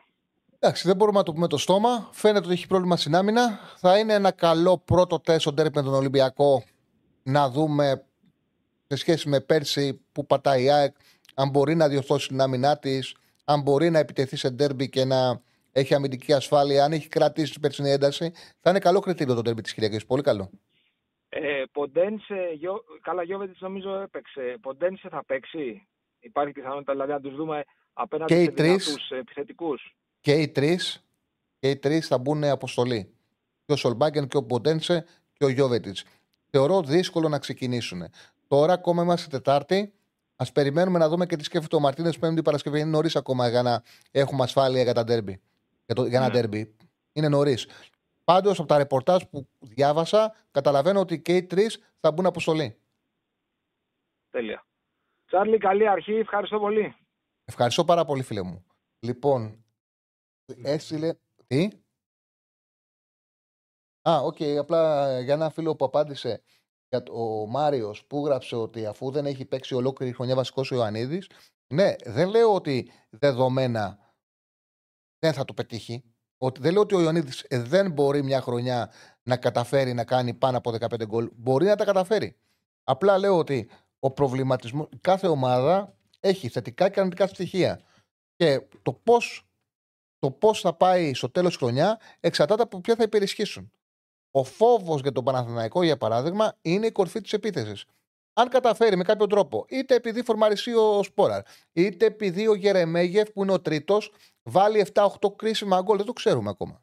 Το ξέρουμε. Η χρονιά είναι μεγάλη. Είτε επειδή ο Ανίδης αποδεικτής σεντερφόρ που μπορεί να βάλει over 15 γκολ και θα είναι στους δύο πρώτους κόρους του πρωταθλήματος, αυτό πιθανότατα να μπορέσει να τον οδηγήσει στο πρωτάθλημα. Η ΑΕΚ έχει πρόβλημα στην άμυνα. Αν καταφέρει να το λύσει το πρόβλημα, είτε γιατί ο Κάλεντς είναι σπουδαίος αμυντικός, είτε γιατί δεν στο αμυντικό δίδυμο, είτε γιατί κάνουν σπουδαία μάτια στα αξιόρα χτάρια της, πιθανότατα να πάρει το πρωτάθλημα. Κάθε ομάδα έχει πλεονεκτήματα και αδυναμίες και ανάλογα με ποιες υπηρεσχίσουν, το τέλος θα ξέρουμε το τι έχει συμβεί. Πάμε στον επόμενο. Χαίρετε. Χαίρετε, φίλε. Καλησπέρα. Καλησπέρα, Τσάρλι. Γιάννης από Θεσσαλονίκη. Παναθηναϊκός. Ε, θα ήθελα να σε ρωτήσω αν πιστεύεις ο Παναθηναϊκός αν μπορεί να παίξει το σχηματισμό 4-4-2 με Σπόραρ και Ιωαννίδης στην κορυφή της επίθεσης και αντί Χουάνκαρ να βάλει Μιλαντένοβιτς ώστε να μπορεί να γεμίζει τις περιοχές και φυσικά ο Ιωαννίδης να βγαίνει πιο έξω στην περιοχή και να μπορεί να παίρνει την μπάλα και να έχει και ένα φόρ στην ουσία μέσα στην περιοχή. Κοίταξε. Οι σοβαροί προπονητές, το σύγχρονο πρωτόσφαιρο, το αρχικό τους σχέδιο το έχουν με έναν επιθετικό. Αυτό είναι κανόνας. Τώρα, αυτό που λες εσύ, έπεσε. Ένα μου το. Έλεγα ότι οι προπονητές, οι περισσότεροι προπονητές, σοβαροί προπονητές, πλέον παίζουν με ένα σεντερφόρ. Οι προπονητές που διδάσκουν ποδόσφαιρο με δύο επιθετικούς, όπως είναι ο Μαρσελίνο, που δουλεύει στη Μαρσέη, για παράδειγμα, αυτό το ποδόσφαιρο είναι έντασης πίεσης πρεσαρίσματο και συνήθως δεν είναι και κατοχής μπάλας. Δηλαδή δεν το κάνουν για να παίξουν επιθετικά, το κάνουν για να μαρκάρουν πιεστικά και να πρεσάρουν. Ο προπονητής σαν τον Γιωβάνοβιτς, ο οποίος θέλει δημιουργία, θέλει κυκλοφορία μπάλας, θέλει έλεγχο, το έλεγα και στο φίλο πριν για τη θέση 6, είναι φυσικό να μην θέλει έναν αθλητικό σκληρό άτεχνο που έκτει για το 6 και είναι και φυσικό να θέλει όσο γίνεται περισσότερου σκαφ για την κυκλοφορία της μπάλας. Οπότε με τον Γιωβάνο Τροποντή ο Παναθηναϊκός δεν θα παίξει με σποράρι Ανίδη. Όμως αυτό που θα έπρεπε να βάλει λίγο παραπάνω ο Γιωβάνοβιτς και δεν το βάζει καθόλου, γιατί δεν το πιστεύει, είναι κάποιες στιγμές μέσα στα παιχνίδια να παίζει ο Παναθηναϊκός και με δύο επιθετικούς. Δηλαδή, όταν έχει εξασφαλίσει ότι ο αντίπαλος, είτε επειδή όπως με τον Όφη πέρσι παίζει με 10 παίκτες, είτε επειδή είναι πολύ κατώτερος, έχει κουραστεί, εσύ κυνηγάς τον γκολ, το έχεις μεγάλη ανάγκη και για να το κρατήσει θα μπει χαμηλά. Όταν το ξέρεις και το έχεις εξασφαλίσει, σε αυτές τις συνθήκες χρειάζεται κάποια στιγμή και να παίξεις με δύο φόρ. Ο Γιωβάνοβιτς το έχει κάνει πολύ λιγότερα λεπτά από ό,τι του έχει επιτραπεί. Είναι ένα ζήτημα. Είναι άλλο πράγμα αυτό να λέμε ότι κάποια στιγμή δεν είναι κακό να δούμε Ποράρι Ιωαννίδη. Δεν είναι κακό να μπει ο Γερεμέγεφ και να μην βγει ο Ιωαννίδη, να μπουν μαζί, να μπουν δίδυμο και να μπορέσει ο Παναγιακό να πιέσει τον αντίπαλο, από το να το συζητάμε για αρχικό σχέδιο. Με τον Γιωβάνοβιτς προπονητή, και εγώ θα το προχωρήσω ακόμα περισσότερο, με καλό προπονητή δεν θα δούμε ποτέ το Παναθηναϊκό σε οποιαδήποτε ελληνική ομάδα πλάνο με δύο center με δύο 4-4. Μπορείς να δεις. Με δύο επιθετικούς παίζει και ο Μαρτίνεθ. Πώς παίζει όμως; Μασούρας. Ο δεύτερος είναι γρήγορος, είναι εξτρεμ. Καλύπτει αποστάσεις, γυρνάει πίσω, βγαίνει στο πλάι. Δεν είναι center Δεν βλέπεις Ελαραμπή, ε, Ελκαμπή. Βλέπεις. Μπορεί να το δεις 70, 75, 60, 65, 80. Το σχέδιο όμως αρχικό θέλει έναν γρήγορο παίκτη διαφορετικού στυλ. Έναν εξτρεμ. Ποια είναι η γνώμη σου για την ντερ, αν είναι ικανή να πάρει το πρωτάθλημα. Είναι ικανή να πάρει το πρωτάθλημα, είναι ο μεγάλος στόχος. Είναι μεγάλο μάτι το Σάββατο. Θα το δούμε με ενδιαφέρον. Πάμε στο φίλο που περιμένει. Yeah. Χαίρετε. Έλα, Τσάρλι, Νίκος. Έλα, Νίκο.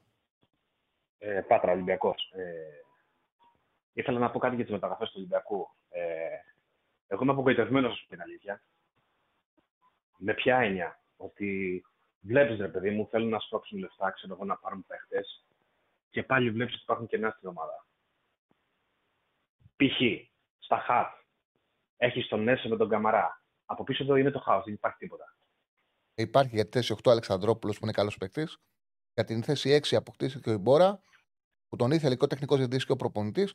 Έχει εμπειρία. Βέβαια η εικόνα του ήταν προβληματική. Από, αποκαρδιωτική. Αποκαρδιωτική ήταν η εικόνα. Ναι, ναι, ήταν πολύ αργό. Okay. Ναι, εγώ, η γνώμη μου είναι ότι και ο Ιμπόρα και ο Αλεξανδρόπουλος είναι δύο παίχτε οι οποίοι μπορούν να παίξουν μόνο σε τριάδα. Δηλαδή δεν μπορείς να κατέβεις τώρα με Έση Αλεξανδρόπουλο, π.χ. να παίξεις με τη West Ham. Κατάλαβες, σου λέω; Κοίταξε να δεις. Με... Στο Champions League το πιθανότερο είναι, είναι μάλλον πιθανό ή θα παίξεις σε χαμηλά μέτρα 4-4-2, 4-4-1-1, σε χαμηλά μέτρα, με το Ματίνε προπονητή σκέφτομαι, ή θα πας σε τριάδα. Ε, ναι. Σε χαμηλά μέτρα μπορεί ο Αλεξανδρόπουλος, επειδή θα έχει σε χαμηλά μέτρα κοντά το συμπέκ του να παίξει στο 8 και ίσα ίσα θα είναι και χρήσιμος ναι. γιατί έχει επιθετικά τρεξίματα. Και ασφαλώς και σε τριάδα μπορεί να παίξει. Ο Αλεξανδρόπουλος είναι ένα ταλέντο που έχει πολλά προσόντα, δεν είναι για πέταμα. Είναι πολύ καλό να τον έχεις. Όχι, καλός είναι. Καλός. Δεύτερο χτάρι στον Ολυμπιακό. Πολύ καλό. Πολύ καλό. Συμφωνώ στο 6. Χρειάζεται κάτι να είναι πιο κοντά στο S από τον Ιμπόρα. Όμως οι τέλειες ομάδες δεν υπάρχουν. Δεν υπάρχουν τέλειες ομάδες. Όλες οι ομάδες έχουν μια δυναμία, ένα πρόβλημα. Όλες κάτι έχουν, έτσι δεν είναι; Το θέμα ξέρεις ποιο είναι όμως, αυτό σου λέω. Ε, η ομάδα χτίζεται σύμφωνα με τον τεχνικό διευθυντή και τον προπονητή. Σωστά. Υποτίθεται. Βλέπεις τώρα ότι αυτός παίζει με δύο χαφ, βάζει, πετάει έναν δεξιά, έναν αριστερά, φορτούνι BL και παίζει σε ντεφόρ και έναν από πίσω. Δεν μπορείς, ρε φίλε, τώρα να μου παίρνεις και Σολμπάκεν και Ποντένσε και να μου παίρνει ένα χαφ. Γιατί θα παίξει πάγκος πολύ τώρα. Σκάρβα, πούμε, πού θα παίξεις, πουθενά. Ποτέ. Είσαι σίγουρος ότι θα το πάει έτσι μέχρι και από εδώ και μπρος, γιατί όντως το ρόσερ που, έχει, το ρόσερ που έχει δημιουργηθεί, δηλαδή Τολμπάκεν, ε, Ποντένσε, Σκάρπα, Μασούρας, Πιέλ, μοιάζει να κουμπώνει περισσότερο σε, σε 4-2-3-1 με το φωτούνι στο 10 και είναι και το μόνο σύστημα που μπορεί να παίξει και Σολμπάκεν και Ποντένσε. Δεν υπάρχει άλλο. Ακριβώς. Το θέμα είναι ποιο είναι όμως. Ότι ακόμα και όταν το ψηλό έπαιξε αυτό το σύστημα, δεν την έβαλε το φορτούνι ποτέ εκεί. Έβαζε το... Στα φιλικά σου έβαζε το Καρβάλιο. Κατάλαβες, σου λέω. Ισχύει. Ότι λέει να πιέσω ψηλά κλπ. Ισχύει, αλλά ακόμα δεν την ήθελε, ξέρετε, την ομάδα καλά. Και ο Ολυμπιακός τότε δεν είχε καμία σχέση με τον Ολυμπιακό που είδαμε στο τελευταία μάτς. Δηλαδή, τα... το Μαρτίνες και εμείς τώρα το μαθαίνουμε. Και ο Μαρτίνεθ τώρα μαθαίνει και αυτός στον Ολυμπιακό. Α κρατήσουμε το θετικό, το ότι είναι ότι σε κάθε παιχνίδι, εγώ αυτό πράξα τον Ολυμπιακό. Έβλεπα ότι σε κάθε παιχνίδι ο Ολυμπιακός ήταν και καλύτερος από το προηγούμενο. Και έφτιαξε μια ομάδα. Εντάξει, έπαιξε από ένα διάστημα και μετά είχε βατά Οπότε αμυντικά δεν μπορούμε να το κρίνουμε. Ήταν βατά τα μάτς, έτσι δεν είναι; Κι όμως, εγώ ας πούμε μπορώ να το κρίνω και αμυντικά. Θα σου πω γιατί. Π.χ. με τον Πασαραϊκό. Είδα αυτό που έβλεπα και πέρσι και τη μισή χρονιά πρόπερση επί Μάρτινς. Όταν είσαι αμυνόμενο. Ναι, πρόσχε. Όταν είσαι αμυνόμενος, οι παίχτε σου να πηγαίνουν σε αυτόν που τους έρχεται, αλλά να, να μην παίρνουν ποτέ την μπάλα. Δηλαδή, μπορεί ένας να, τους περάσει όλους και να φτάσει στην περιοχή. Όταν παίρνουν οι άλλοι την μπάλα, φτάνουν έξω την περιοχή μας. Όποια ομάδα για να είναι. Θύμησε μου ξανά το όνομά σου. άμυνα. Νίκος, Νίκος Πάτρα. Ε, Νίκο, νομίζω ότι τον, Ολυμπια... τον Ολυμπιακό βελτιωμένο τον είδαμε από τότε που μπήκε ο SSOX που απέκτησε αυτό που λες, σταμάτησε να υπήρχε. Ο ΕΣ έδωσε, ο έδωσε επιθετικό μαρκάρισμα. Έδωσε... Μεγάλη διαφορά. Ε, βέβαια και επέτυχε κάτι το οποίο δεν μπορούσε να το έχει με τον Ιμπόρα. Κλέψιμο μπάλα στο χώρο της έντρας. Δηλαδή έβγαινε επιθετικά και έπαιρνε την μπάλα και έκανε επίθεση Ολυμπιακός. Και αυτό το δίδυμο με τον Καμαρά. Ναι, κανένας. Είχε χρόνια Ολυμπιακός να έχει τέτοιο παίκτη. Από, mm. από τον Κιγέρμε είχε Ολυμπιακός να έχει τέτοιο παίκτη. Κιγέρμε, εντάξει. Κιγέρμε, να βγαίνει επιθετικά στην μπάλα. Και το δίδυμο με τον Καμαρά κούμποσε. Δηλαδή ο Ολυμπιακός με τον Έσε βελτιώθηκε πάρα πολύ. Ε, άκου να δεις. Ε, βγήκε το όνομα του Έσε, είχε βγει τον Ιούλιο. Ένα μήνα πριν τον πάρουμε. Και βάζω και βλέπω βιντεάκι και παθαίνω πλάκα. Λέω ρε φίλε, αυτόν πρέπει να τον πάρει αύριο. Τέλος πάντων, έρχεται και τον πήρε. Και μόλις είδα σε κανένα δύο φιλικά τον Καμαρά, είδες πριν σκάσει το, η βόμβα με το, με το Χουάνκ; Mm. Και λέω ρε φίλε, άμα παίξει ο Καμαρά όπως έπαιζε πριν δύο-τρία χρόνια, τι Χουάνκ και τι ας φύγει ο Χουάνκ, ας πάει στο. Και ό,τι και έτυχε και έφυγε. Δηλαδή για μένα ο Καμαρά είναι πολύ πληρέστερος από το Χουάνκ. Όταν θέλει και παίζει. Διαφορετικοί παίκτες είναι. Διαφορετικοί παίκτες. Το καλό είναι ότι ο Καμαρά φαίνεται να θέλει να παίξει φέτος στον Ολυμπιακό. Έφτιαξε την ατομική του κατάσταση, τα δεξίματά του. Ήταν να πάει στη Λεόν, αυτό δεν συνέβη, γιατί ο Ολυμπιακός τον είχε ανάγκη και δεν θα κάνει καλή Είναι ολοκληρωμένος μου, Είναι ολοκληρωμένος για μένα. Δηλαδή και κόβει και θα πασάρει και θα σουτάρει και θα απειλήσει, κατάλαβες. Είναι ολοκληρωμένος παίκτης. Και θα τριπλάρει όταν χρειαστεί. Εγώ δεν κατάλαβα ποτέ την ευκολία, και αυτό συμβαίνει στις ομάδες, την ευκολία που δέχτηκαν ότι ο Καμαρά δεν είναι καλά, είναι ντεφορμέ και πήγανε παρακάτω. Ήταν μεγάλο κεφάλαιο ο Ολυμπιακός για να αποδεχτούν ότι ο Καμα... για τον Ολυμπιακό Καμαρά για να αποδεχτούν ότι δεν είναι καλά τόσο εύκολα. Και να πούνε πήγαινε καλά σε Ρώμα. Πιστεύω, πιστεύω και φέτος το ίδιο θα γινόταν. Απλά την ζηλιαστήκανε ναι, ναι. με το. Και τον καλέσανε ένα να του λέει: Έλα στη Σκωτία να παίξεις. Mm. Το ίδιο θα γινόταν και φέτος, θα τον διώχνανε. Και για τα center back, εντάξει, τώρα τι να πω για τα center back. Τώρα πήρε τρεις μέτριους. Όχι ότι, είναι, ρε φίλε, όχι ότι είμαι απεσιόδοξο θα χάσω το πρωτάθλημα, αλλά θα μπορούσε να γίνουν καλύτερες κινήσεις. Πήρε τρεις μέτριου. Πάρε ρε φίλε, παίξε με Ρέτσο Ντόι και πάρε και τον Γκία ας πούμε, τη Μίλαν. Κατάλαβες, σου λέω. Ναι, μπορούσε ο Ολυμπιακός να έχει μια μεγαλύτερη ποιότητα στο κέντρο της άμυνας. Αυτό, και, αυτό. Και θεωρώ ότι η αδυναμία του Ολυμπιακού φέτος, γιατί όλες οι ομάδες. Τελεία ομάδα δεν υπάρχει.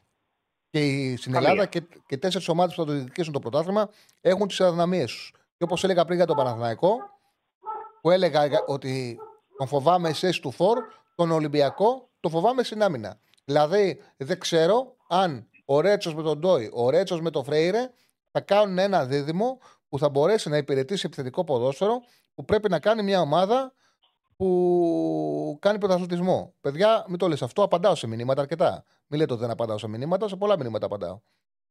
Ε, συνέχισε. Ε, και για τον Παναθηναϊκό που, που λέγατε πριν, ε, για μένα μεγάλο λάθος και του Παναθηναϊκού και της ΑΕΚ. Ο Παναθηναϊκός πήγε πιο πολύ να, να χτίσει βάθος. Καλά, η ΑΕΚ στην ουσία δεν ενισχύθηκε καθόλου. Πήρε δηλαδή δύο-τρεις παίχτε αλλαγή. Δεν πήρε κα, κα, καθόλου. Μεταγραφέ δεν έκανε η ΑΕΚ. Ουσιαστικά πήρε τον Πιζάρο, ο οποίος δεν ξέρω αν κολλάει κιόλας. Γιατί της ΑΕΚ παίχτε είναι λίγο καμικάζι. Ο Πιζάρο είναι λίγο πιο βαντελωτός. Πήρε τον Πινέδα που τον είχε έτσι κι αλλιώς. Ο Παναθηναϊκός για μένα πονάει πολύ σε εξτρέμ και σε φορ. Τα εξτρέμ του Παναθηναϊκού είναι. Βγάζω τον Αϊτόρα απ' έξω, έπαιξε πέντε μήνες πέρσι. Είναι μέτρια. Όλα τα εξτρέμ του Παναθηναϊκού είναι μέτρια.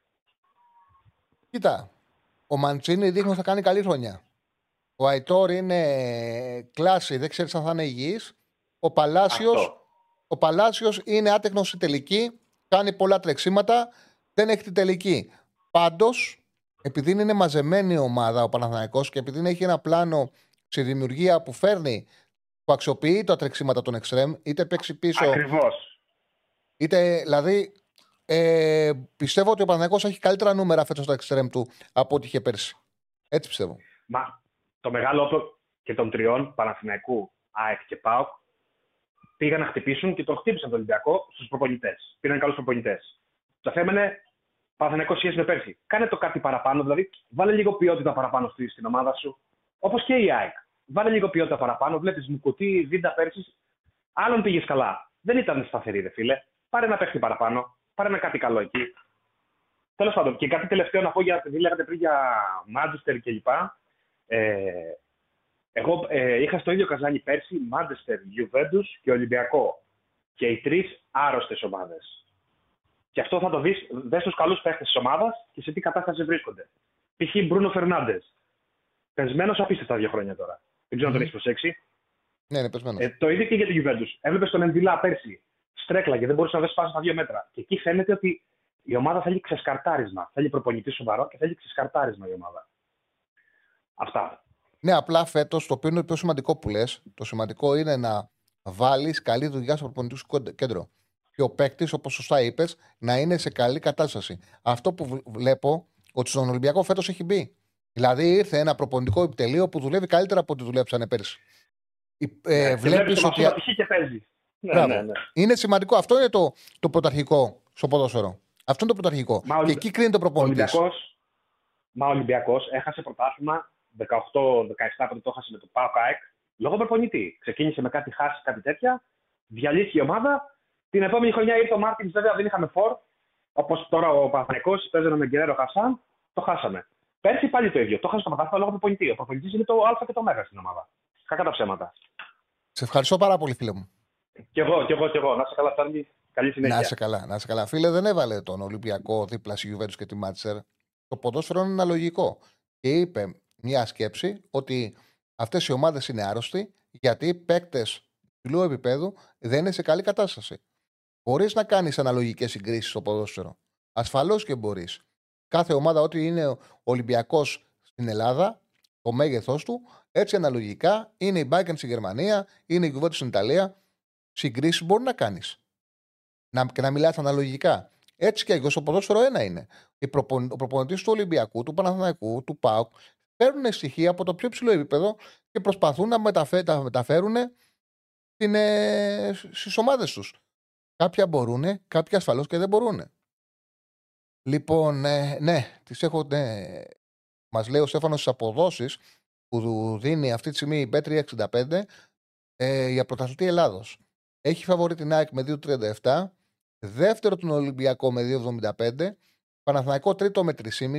Ο ΠΑΟΚ 11. Ο Άρης δεν χρειάζεται να μπει στη συζήτηση. 251, οκ. Δεν χρειάζεται να μπει στη συζήτηση. Αυτές είναι οι αποδόσεις από την B365. Δίνουν φαβορή την ΑΕΚ, δίνουν φαβορή την περσινή πρωταθλήτρια. Με αδίκησε ο φίλος που λέει ότι δεν διαβάζω τα μηνύματα. Πολλές φορές βλέπω ότι σχολιάζετε μεταξύ σας. Επίσης, όταν έχω γραμμές, δεν είναι εύκολο να κόψω αυτόν που μιλάει και να διαβάσω το μήνυμά σας. Είναι μια εκπομπή επικοινωνίας, οπότε δεν μπορούμε να κόβουμε τη γραμμή για να διαβάσω το μήνυμά σας. Όμως, Όπως βλέπετε που με λέτε το Σιλό, σημειώνω ε, διάφορα πράγματα που γράφει στο chat και προσπαθώ να τα βάζω στη συνέχεια στην ε, συζήτηση. Δηλαδή, ό,τι βλέπω που δεν έχει να κάνει με διάλογο μεταξύ σας και είναι ερώτηση προς εμένα, ναι, που κρίνω ότι δεν έχει απαντηθεί στην εκπομπή, τη σημειώνω για να τη βάλω στην κουβέντα. Ήθελα να πω πριν όντως το, και το θυμήθηκε ένας φίλος και τον Ριτσάλισον, ότι πράγματι δεν έχει προσφέρει στην ε, Tottenham. Την Everton, ο Ριτσάλισον έπαιζε δεξί εξέμ. Δεν έπαιζε σέντερ. Στη Tottenham πέρσι, η Tottenham έπαιζε ένα 3-4-3, έπαιζε ένα 3-5-2. Δεν υπήρχε ξεκάθαρος χώρος για καθαρό δεξί εξτρέμ. Ο Ριτσάλσον δεν είναι παίκτης που θα κάνει ότι ο Πέρυσι να του δώσει την πλευρά και να παίξει. Του δώσει την πλευρά. Δεν μπορεί να πάει δεξιά και να πάρει όλη την πλευρά. Δεν γίνεται να το κάνει αυτό. Είναι ένας εξτρέμ ο οποίος ξεκινάει πιο μέσα και γίνεται δεύτερος επιθετικός. Δηλαδή πρέπει ο προπονητής να έχει το Σεντερφόρ και να έχει το Ριτσάλσον εδώ να κάνει αυτή την κίνηση. Στο Μουντιάλ έπαιξε Σεντερφόρ. Ο Μουντιάλ είναι μια άλλη συνθήκη. Μπόρεσε σαν Σεντερφόρ να δείξει κάποια πράγματα σαν striker. Δεν νομίζω όμως ότι είναι ο παίκτης ο οποίος θα ξεκινήσει σε μια μεγάλη ομάδα σαν center και θα κάνει μια εντυπωσιακή χρονιά. Θέλει μια ομάδα να παίζει 4-2-3-1, να έχει αριστερό εξτρέμ καθαρό την μια πλευρά που θα παίρνει πλάτος και ο προπονητής θα του πει του Ριτσάλισον πήγαινε κοντά στο center να γίνεις δεύτερος. Γι' αυτό βέβαια ο Σον είναι καλύτερος. Οπότε ίσως να μην του κουμπώνει και τότε να. Και εγώ δεν βλέπω ότι θα, παίρνει, θα πάρει πολλά πράγματα η, η Tottenham τον Ριτσάλισον. Φαίνεται όμως ότι έχει βρει με τον Σόλομον που πήγε και έβγαλε πράγματα. Με τον Σον Στράικερ, με τον Μάντισον πάνω από όλα σε του επιτελικού χαφ. Ο Ποστέκογλου έχει βρει μια χημεία και παίζει ωραίο ποδόσφαιρο η Τότεραμ και φυσικά είναι μεγάλο πλεονέκτημα που δεν έχει η Ευρώπη. Όσο είναι αρνητικό για το πρεστή της ομάδας, για τα έσοδα τα οικονομικά, είναι πλεονέκτημα να μην έχει Ευρώπη στο ότι για ένα προπονητή, ειδικά καινούριο, να δέσει την ομάδα του και να έχει πάντα φρέσκια. Πάμε στον κόσμο, πάμε στον επόμενο φίλο. Χαίρετε. Ναι, Τσάρλι. Χαίρετε, φίλε. Καλησπέρα, τι γίνεται; Καλά, μια χαρά. Γιώργος από Κυψέλη, ΑΕΚ. Καλά, ε, σε πήρα σχετικά, επειδή πάντα όταν παίζει η Εθνική Ελλάδος και συνήθως αυτό το συζητάμε γίνεται πιο, πιο μεγάλο θέμα συζήτηση όταν αποτυχαίνει η Εθνική Ελλάδος, σχετικά με την εντός εισαγωγικών ελληνολαγνία που έχουν κάποιοι οπαδοί που σου λένε ότι δεν είναι καλά η εθνική ομάδα επειδή δεν παίζουν Έλληνες στις ε, στις δικές μας ομάδες. Ελληνικές στην Ολυμπιακό, στην ΑΕΚ, στον Παναγό. Και εγώ ερωτώ ότι αν, όταν για παράδειγμα, θα μιλήσω για τη δικιά μου ομάδα, σου βγάζω ότι ο Βίντα εκτός ε, συναγωνισμού γιατί είναι ένας παίκτης με φτιασμένη καριέρα και όλα αυτά. Όταν η ΑΕΚ μπορεί και παίρνει τον Μουκουντή, ένα καλό για τα δεδομένα μας τόπερ. Τσάμπα από μια χώρα. Και είναι τέτοιο επίπεδου. Υπάρχει κάποιος Έλληνας σκέψω ότι τον πήρα από τη Σέντετιέν που είχε φάει 80 γκολ. Θα σου απαντήσω. Φίλε, άμα δεν πάρει ο Έλληνας χώρο και χρόνο, πού θα καταλάβεις αν, αν μπορεί να παίξει ο κέντρο της άμυνας; Πώς θα το καταλάβεις; Οι καλές ομάδες ελληνικές. Στο λέει η ιστορία αυτό. Οι καλές ομάδες ελληνικές που κάνανε πράγματα στην Ευρώπη, όλες είχαν ελληνικό κορμό και είχαν παίκτες Έλληνες. Ασφαλώς τα τελευταία χρόνια μπορεί να μου πεις δεν βγαίνει το ίδιο ταλέντο. Όμως πλέον είναι εύκολο για όλες τις ομάδες. Δηλαδή θέλει ο Άρης παίκτες. Α είναι ΑΕΚ, βγάλτε να παίξει. Ο ΑΕΚ πήρε πρωτάθλημα. Θέλει ο Άρης παίκτες. Βλέπεις, ασχολείται με κανέναν Έλληνα. Σου λέει πάμε να πάρουμε τον έναν από, την, ε, από το Καζακστάν, πάμε να πάρουμε τον άλλον από την ε, Κωνσταντίνα, πάμε να πάρουμε τον άλλον. Έτσι, πώς θα βγει ο Έλληνας για να τον δεις και να αντιληφθείς αν έχει ταλέντο ή όχι. Αφού δεν υπάρχουν Έλληνες παίκτες πλέον. Δεν, βγαίνουν, δεν, τους δεν τους βάζουν. Είναι ο χώρος τους περιορισμένος. Ναι. Δεν μπορείς να κρίνεις.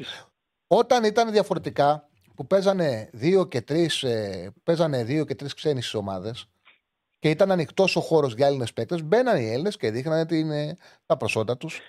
Και, οι ναι, ομάδες, και οι ομάδες μας στην Ευρώπη, άμα θυμάσαι και το πας ιστορικά που ήταν και πιο κλειστά τα σύνορα, μια χαρά τα πηγαίνανε. Δεν ήταν τεράστια η απόσταση. Δηλαδή δεν είναι ότι δεν μπορούσαμε να βγάλουμε ελληνικό ταλέντο. Βγάζαμε παίκτες. Εντάξει, βέβαια ότι σκέψω ότι άμα σκέφτομαι ότι μέχρι το, η μεταγραφή του Ρονάλντο τα λεφτά ήταν στα 100 εκατομμύρια και το τι λεφτά παίζουν στις άλλες ομάδες, το τι λεφτά με, υπάρχουν διαθέσιμες στις δικές μας ομάδες, έχει ανέβει πολύ το χάσμα. Και εγώ θα σου πω και το εξής κορυφαίο. Ακόμα, ακόμα, ακόμα καλύτερα για αυτό που λες, που θα πρέπει να αναγκαστούν οι ομάδες να βγάλουν Έλληνες παίκτες και επίσης θα πρέπει να αντιληφθούν. Δηλαδή, άκουγα τον, ε, τον ιδιοκτήτη του Άρη που λέει δεν ναι. πιστεύω στην Ακαδημία. το 2023 υπάρχει άνθρωπος που λέει δεν πιστεύω στις ακαδημίες.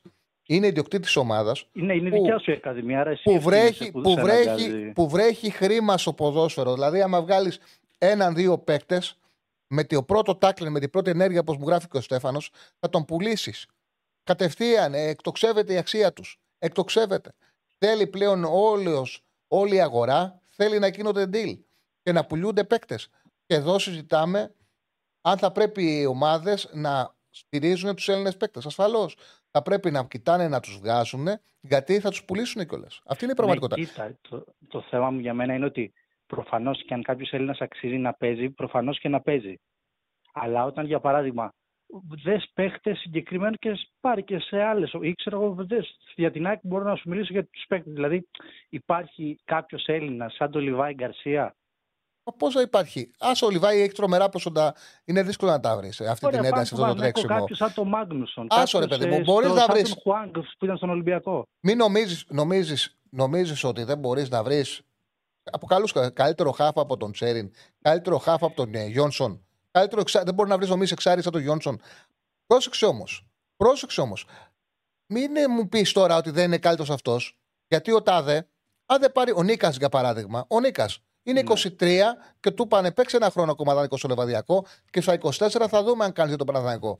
Αν ο Νίκας ήταν διαφορετικές συνθήκες, ο Χίνικα, έτσι, ήταν διαφορετικές συνθήκες και δεν είχες τη δυνατότητα σε κάθε θέση να παίρνεις ξένο.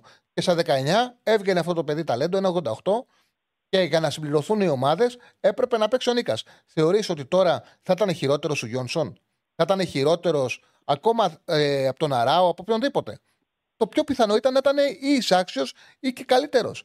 Αν όμως στα 23 και στα 24 δεν έχει κάνει το step up, δεν έχει παίξει στο υψηλό επίπεδο, είναι λογικό τώρα να λες: Έλα, μωρέ, μπορεί να παίξει ο Νίκας στην ΑΕΚ. Ε, βέβαια δεν μπορεί να παίξει η ΑΕΚ ο Νίκας. Αφού μέχρι τα 24 παίζει στη Β' Εθνική, πώς να παίξει. Θέλω να σου Ε, πω. Βέβαια ότι άμα στον αντίποδα, χωρίς να το έχω δει βέβαια το παιδί και χωρίς να θέλω να το κολογήσω, είναι ότι άμα και στα 24 σου. Ο Χίνικας, μα παραμένεις- δεν- Ναι, σου μα- λέω για παράδειγμα. μα δεν στα υπάρχει 24 χώρος. Παραμένεις εκεί. Για παράδειγμα και ο Μαυροπάνος με μισή σεζόν στα Γιάννενα τον είδανε στην Arsenal και τον πήρανε. Έτυχε. Τον είδανε στην στην Arsenal, τον πήρανε Και ο, Μαυρο, τι ο, άλλους, ο, Μα- το ο Κυριάκο- Μαυροπάνος. Το, Κυριάκο το Μαυροπάνο. Παπαδόπουλο με πέντε μάτς στον Ολυμπιακό τον είδανε Το στη Γερμανία και τον Μαυροπάνο, πήρανε. να καταλάβεις πόσο συμπτωματικά είναι καλά, το Μαυροπάνο από την ομάδα του θέλανε να τον διώξουν. Και έτυχε συγκυριακά, δεν υπήρχε άλλος σε ένα παιχνίδι στη Τρίπολη και έπαιξε. Και έπαιξε και ήταν καλός, έβαλε και γκολ και μέσα σε ένα μισή μήνα πήγε στην Arsenal. Το Μαυροπάνο Και θέλανε το να τον πιο αστείο ότι διώξουν. Ο Μαυροπάνος, α, ενώ τον πήραν από τα Γιάννενα. είναι Συγκυριακά έπαιξε. Συγκυριακά έπαιξε ο Μαυροπάνος. Συγκυριακά. Όχι, εγώ θέλω να σου πω ότι και το συγκεκριμένο είναι από το Γαλάτσι. Δηλαδή, ολόκληρες αθηναϊκές ομάδες δεν τον είδε κανείς και τον πήραν στα Γιάννενα. κατευθείαν. Μα και στα Γιάννα που τον είχαν, δεν τον υπολογίζανε. Χτύπησαν όλοι και έπαιξε σε ένα ματς Τρίπολη τελευταίες αγωνιστικές. Έβαλε γκολ, φάνηκε και τον είδανε. Συγκυριακά. Ήταν και να το διώξουν, δεν τον πίστευε κανένας. Απλά εγώ θεωρώ ότι και πλέον η Ελλάδα δεν βγάζει παίχτη και αυτό μπορεί να φαίνεται και από την εθνική. Δηλαδή, Δηλαδή- κάναμε μια καλή δεκαετία το 4 με το 14 και πιο πριν ξεκίνησε με τα προκριματικά. Συμφωνώ ότι δεν βάζει παίκτες, όμως Και δεν πλέον μπορεί. είναι ότι. Και αυτό φαίνεται και στην εθνική. Δεν είναι Συμφωνώ είναι ότι δεν απαραίτητο βγάζει ότι δεν παίκτες. φταίνε. Όμως, ένας από τους λόγους που δεν βγάζει παίκτες είναι ότι δεν έχουμε σοβαρό ποδόσφαιρο, δεν έχουμε και δεν έχει βρεθεί τρόπος να αξιοποιηθούν τα παιδιά μετά τα 17-18 να πάνε σε πιο υψηλό επίπεδο. Γιατί όλοι σκέφτονται ευκαιριακά να πάμε να πάρουμε έναν ξένο αμφιβόλου αξίας. Δεν υπάρχει και β' εθνική να είναι αξιόπιστη, να είναι ένα σοβαρό πρωτάθλημα που θα ασχολείσαι μαζί τους για να αξιολογηθούν όλοι αυτοί οι ποδοσφαιριστές σωστά. Να είναι ένα πρωτάθλημα που θα ανεβαίνουν τρεις, που θα πέφτουν τρεις, που θα έχουν έσοδα οι Καλά, ομάδε. Οι Β' εθνικοί ξεκινάνε Ναι. ε, πε- 10 και καταλήγουν ε, δύο ομάδες. Οπότε, Ναι, ναι. οπότε σου λέω ότι ο Έλληνας ποδοσφαιριστής έχει τεράστιο τεζαβαντά σε σχέση με τους παίκτες που βλέπουμε και θεωρούμε ότι είναι δύσκολο να αντικατασταθούν. Δεν έρχονται τίποτα παιχταράδες. Αν ε, είναι κάποιος τόσο καλός παίκτης, πίστεψε με ότι δεν θα έρθει στην Ελλάδα.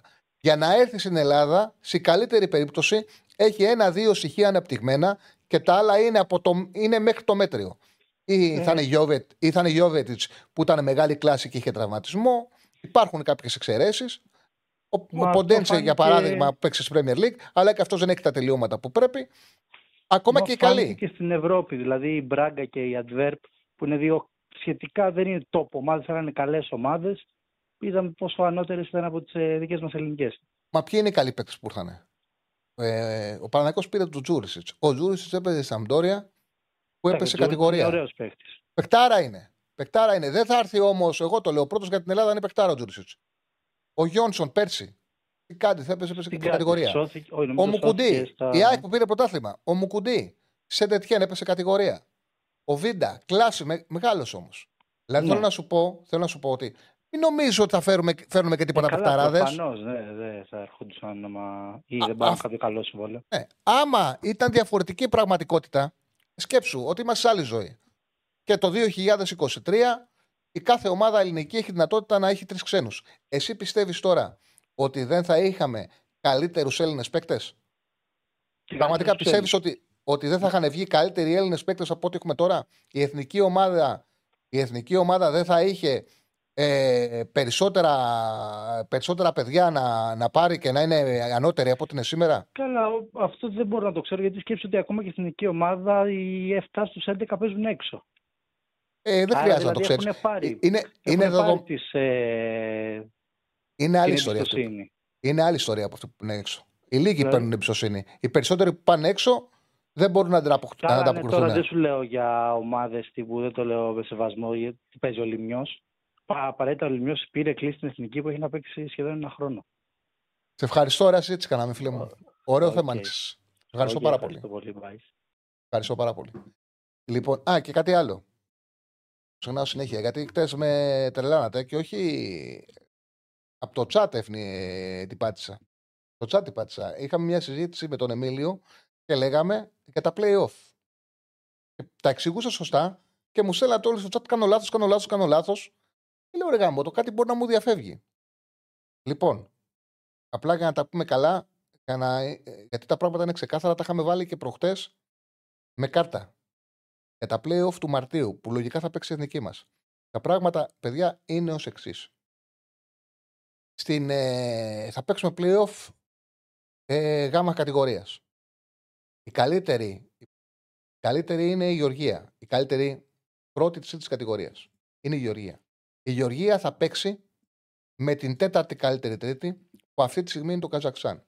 Θα παίξει με τελικό εντός έδρας.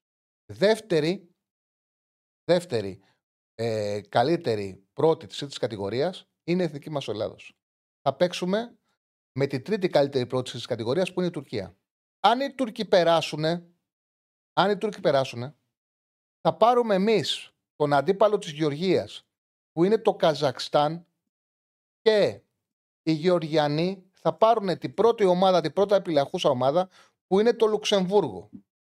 Στο πιθανό λοιπόν σενάριο που περάσουν οι Τούρκοι, Εμείς θα παίξουμε με το Καζακστάν και οι Γεωργιανοί με το Λουξεμβούργο. Με το Λουξεμβούργο θα παίξουμε εμείς, αν περάσει και το Καζακστάν, που θα πάρουμε εμείς την πρώτα, πρώτη επιλαχούσα που είναι το Λουξεμβούργο, και οι Γεωργιανοί θα παίξουν με τη δεύτερη επιλαχούσα που είναι το Αζερβαϊτζάν.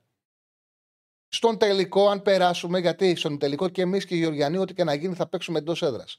Στον τελικό, αν περάσουμε, θα γίνει κλήρωση για την έδρα. Δεν είναι όπως ο Μουντιάλ. Λοιπόν, αυτά. Γιατί προσπαθώ να τα εξηγήσω καλά και ξαφνικά μου στέλνατε όλοι κάνεις λάθος, κάνεις λάθος, κάνεις λάθος. Και λέω αργά μου, τα διάβασα, τα ήξερα, τα βγαλακτέ. Λάθος τα βγαλακτέ. Και πήγα σπίτι μου και το ψάξα. Λοιπόν. Τι σημαίνει αυτό, δεν πρέπει να ακούμε το chat. Δεν πρέπει να μας παρασύρει το chat. Με, δεν μην παρασύρουμε το chat. Έχουμε γραμμή, Στέφανε; Ε. Πάμε να κλείσουμε με τους δύο φίλους που περιμένουν. Χαίρετε. Χαίρετε. Φίλε, τι κάνεις; Έλα Μιχαλάρα, καλά. Μια χαρά. Πώς πας; Μια χαρά, μια χαρά, ωραία. Έχουμε να μιλήσουμε, σε ακούω κάθε μέρα, εννοείται, από πριν τον αγώνα με την μπραγκα Λοιπόν, εντάξει, πήγε να κάνει μια υπέρβαση ο Παναθηναϊκός, δεν τα κατάφερε. Βέβαια, εγώ εκείνη τη μέρα, φίλε, φεύγοντας από το γήπεδο, ε, είχα μια, εντάξει, μια γλυκόπικρη γεύση, αλλά άκουσα κάποια πράγματα στο ραδιόφωνο. Θα μου πεις τώρα γιατί πάμε δύο εβδομάδες πίσω. Ε, γιατί θέλω να στα πω, γιατί ακούγονται κάποια πράγματα τα οποία, δηλαδή, άλλα βλέπεις μέσα στο γήπεδο, ειδικά όταν είσαι μέσα στο γήπεδο, πραγματικά δηλαδή, επειδή είχα να πάω αρκετό καιρό, ε, βλέπεις ένα άλλο μάτς μέσα στο γήπεδο. Πραγματικά. Δεν ξέρω αν ήσουν στον αγώνα ή τον είδες από την τηλεόραση. Τηλεόραση. Ωραία. Ε, Βγαίνοντας λοιπόν ακούω σε κάποιες εκπομπές ε, βγαίνουν κάποιοι άνθρωποι λένε ότι ο Βιλένα ήταν πολύ καλός ήταν τέτοιο και, και λέω ρε γάμο το έχω δει άλλο μάτς ε, εγώ είδα ένα μάτς το οποίο είχε τρύπα Παναθηναϊκό στο κέντρο τρύπα με το Βιλένα δηλαδή ε, είδες που λέγαμε μαζί ότι η επιλογή θα έπρεπε να είναι ο Τσερίν από την αρχή Πάντως στη μεταφορά μπάλας ο Βιλένα ήταν καλός και βοήθησε στη στόχευση που είχε ο Παναθηναϊκός. Το έχω συζητήσει πολλές φορές αυτό. Εγώ νομίζω ότι στο πρώτο ημίχρονο που είχε δυνάμει ο Βιλένα δεν ήταν κακός. Στην επανάληψη κουράστηκε και έπρεπε να βγει νωρίτερα. Τέλος πάντων, εγώ δεν είδα κάτι. Εντάξει, η άποψή μου είναι αυτή. Μπορεί να κάνω λάθος, δεν είναι. Εννοείται αμυντικά, ρε αμυντικά στη, στη μετάβαση, όπου, όποτε ήθελε η Μπράγκα, τρύπαγε από εκεί. Κατευθείαν. Εντάξει, ο Βιλένα είναι παίκτης που σου δίνει τον έλεγχο σε κατοχή και σε δημιουργία. Δεν είναι ο πιο σκληρός ε, κεντρικός σκάφ που υπάρχει. Και νομίζω ότι επειδή δεν έχει κυκλοφορία Παναθναϊκό, έχει κουμάντο στο παιχνίδι και έλεγχο. Και σωστά την, την ταξίδεψε την μπάλα και βοήθησε πολύ στο να χτυπήσει ο Παναθναϊκό από την αριστερή πλευρά της Μπράγκα. Δηλαδή έπαιξε πολύ ρόλο στο να διαβάσει τα, δια, τα, τα ανεβάσματα του Βιμπαγιανίδη, τις κινήσεις του Παλάσιος.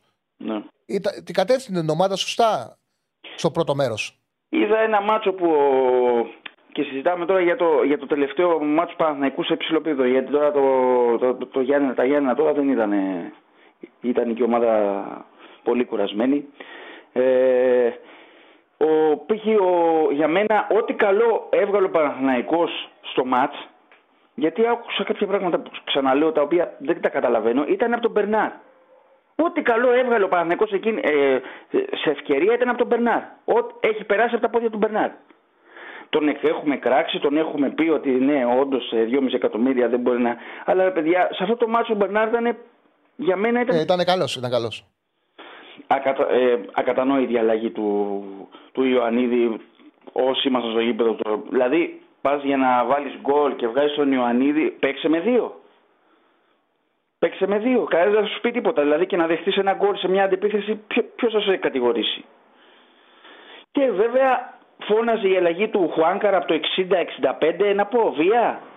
Ο οποίος ε, χάλασε τρεις τελικές προσπάθειες του Παναθηναϊκού στο δεύτερο ημίχρονο. Τρεις τελικές. Λοιπόν, αυτό πέρασε τώρα, δεν, δεν αλλάζει. Ε, νομίζω Εντάξει, η μεταγραφή του Νίκα θα δείξει, είναι εν καιρό. Βέβαια, δεν συμφωνώ όπως είπες και εσύ, γιατί δόθηκε δανεικός. Θα μπορούσε το παιδί να παίξει στο κέντρο. Δεν έχει ο Παναθηναϊκός ε, την πολυτέλεια να πω. Ε, θα μου πεις έχουν μαζευτεί εκεί ε, τέσσερις παίχτες για, για να παίζουν δύο. Εντάξει, το δέχομαι. Ε, θα μπορούσε όμως ο Νίκας, νομίζω ότι έχει θέση στο ρόστερ. Εσύ τι λες; Εγώ μου αρέσει το προσόντα του, τον έβλεπα πέρσι. Με ψηλά γιατί... το Γιατί εντάξει. Ε, υπήρξε ρε παιδί μου ενδιαφέρον το Παναθηναϊκό πέρσι. Τα έχουν καλά οι διοικήσεις. Όλοι πάνω κάτω καταλαβαίναμε ότι ο Νίκας θα πάει στον ε, Παναθηναϊκό. Και φαινόταν ότι είναι για μεγαλύτερη ομάδα. Θεωρώ ότι έχει προσόντα. Ξέρεις, τα παιδιά χρόνο θέλουν και ευκαιρίες. Αν δεν δοθούν, δεν θα δείξει ποτέ τίποτα. Έτσι είναι θα πρέπει να πάρει χρόνο. Και παίζεις σε όλες τις του άξονα. Είναι σημαντικό αυτό. Ναι. Κακώς για μένα που το λέγαμε δεν έγινε μεταγραφή φορ ε, ή όπως το λέγαμε να δοθεί ο Σπόρα και να, και να πάρουμε ένα καλύτερο. Θα φανεί εν καιρό. Βέβαια υπάρχει και η διόρθωση το, το Δεκέμβριο, τον Ιανουάριο, αλλά το θέμα είναι μην, μην έχει μείνει η ομάδα πίσω ε, δεν έκατσε καλά το πρόγραμμα για μένα στο Europa. Δηλαδή θα θεωρούσα πολύ καλύτερο να ξεκίναγε ο Παναθηναϊκός εκτός έδρας ξέρω με τη Villarreal παρά εντός. Είναι ένα μάτσο το οποίο κάτι πρέπει να πάρει ο Παναθηναϊκός. Ναι, ότι άμα το χάσει μένει πίσω, OK. Okay. Ναι. Αλλά άμα εξαρτάται και το αποτέλεσμα. Αν το πάρεις, αποκτάς ώθηση. Θα δούμε. Θα, δούμε, θα δούμε. Και ξέρεις τι, ε, δεν ε, ήθελα να πω και κάτι για τον Ολυμπιακό. δεν είναι πολύ. Δηλαδή, ακούω τους οπαδούς του Ολυμπιακού, εντάξει, είναι ομάδα τους, έχουν καιρό να τη δουν έτσι λίγο μαζεμένοι, γιατί τα, το τελευταίο 1,5 χρόνο ήταν όπως και να το κάνουμε ένα ξεφραγού αμπέλι. Αλλά δεν έχει δοκιμαστεί, ρε φίλε, και ο Ολυμπιακός σε, σε μάτς. Ε... Ναι, θα το δούμε την Κυριακή και θα κρίνουμε. Θα δούμε. Ε, έχεις δίκιο. Δείχνει βελτίωση. Μιχαλάρα, μου σε ευχαριστώ πολύ. Καλό βράδυ. Γεια. Να βγάλουμε και το τελευταίο για σήμερα. Χαίρετε, φίλε. Χαίρετε. Ναι, γεια σου, Τσάρλι.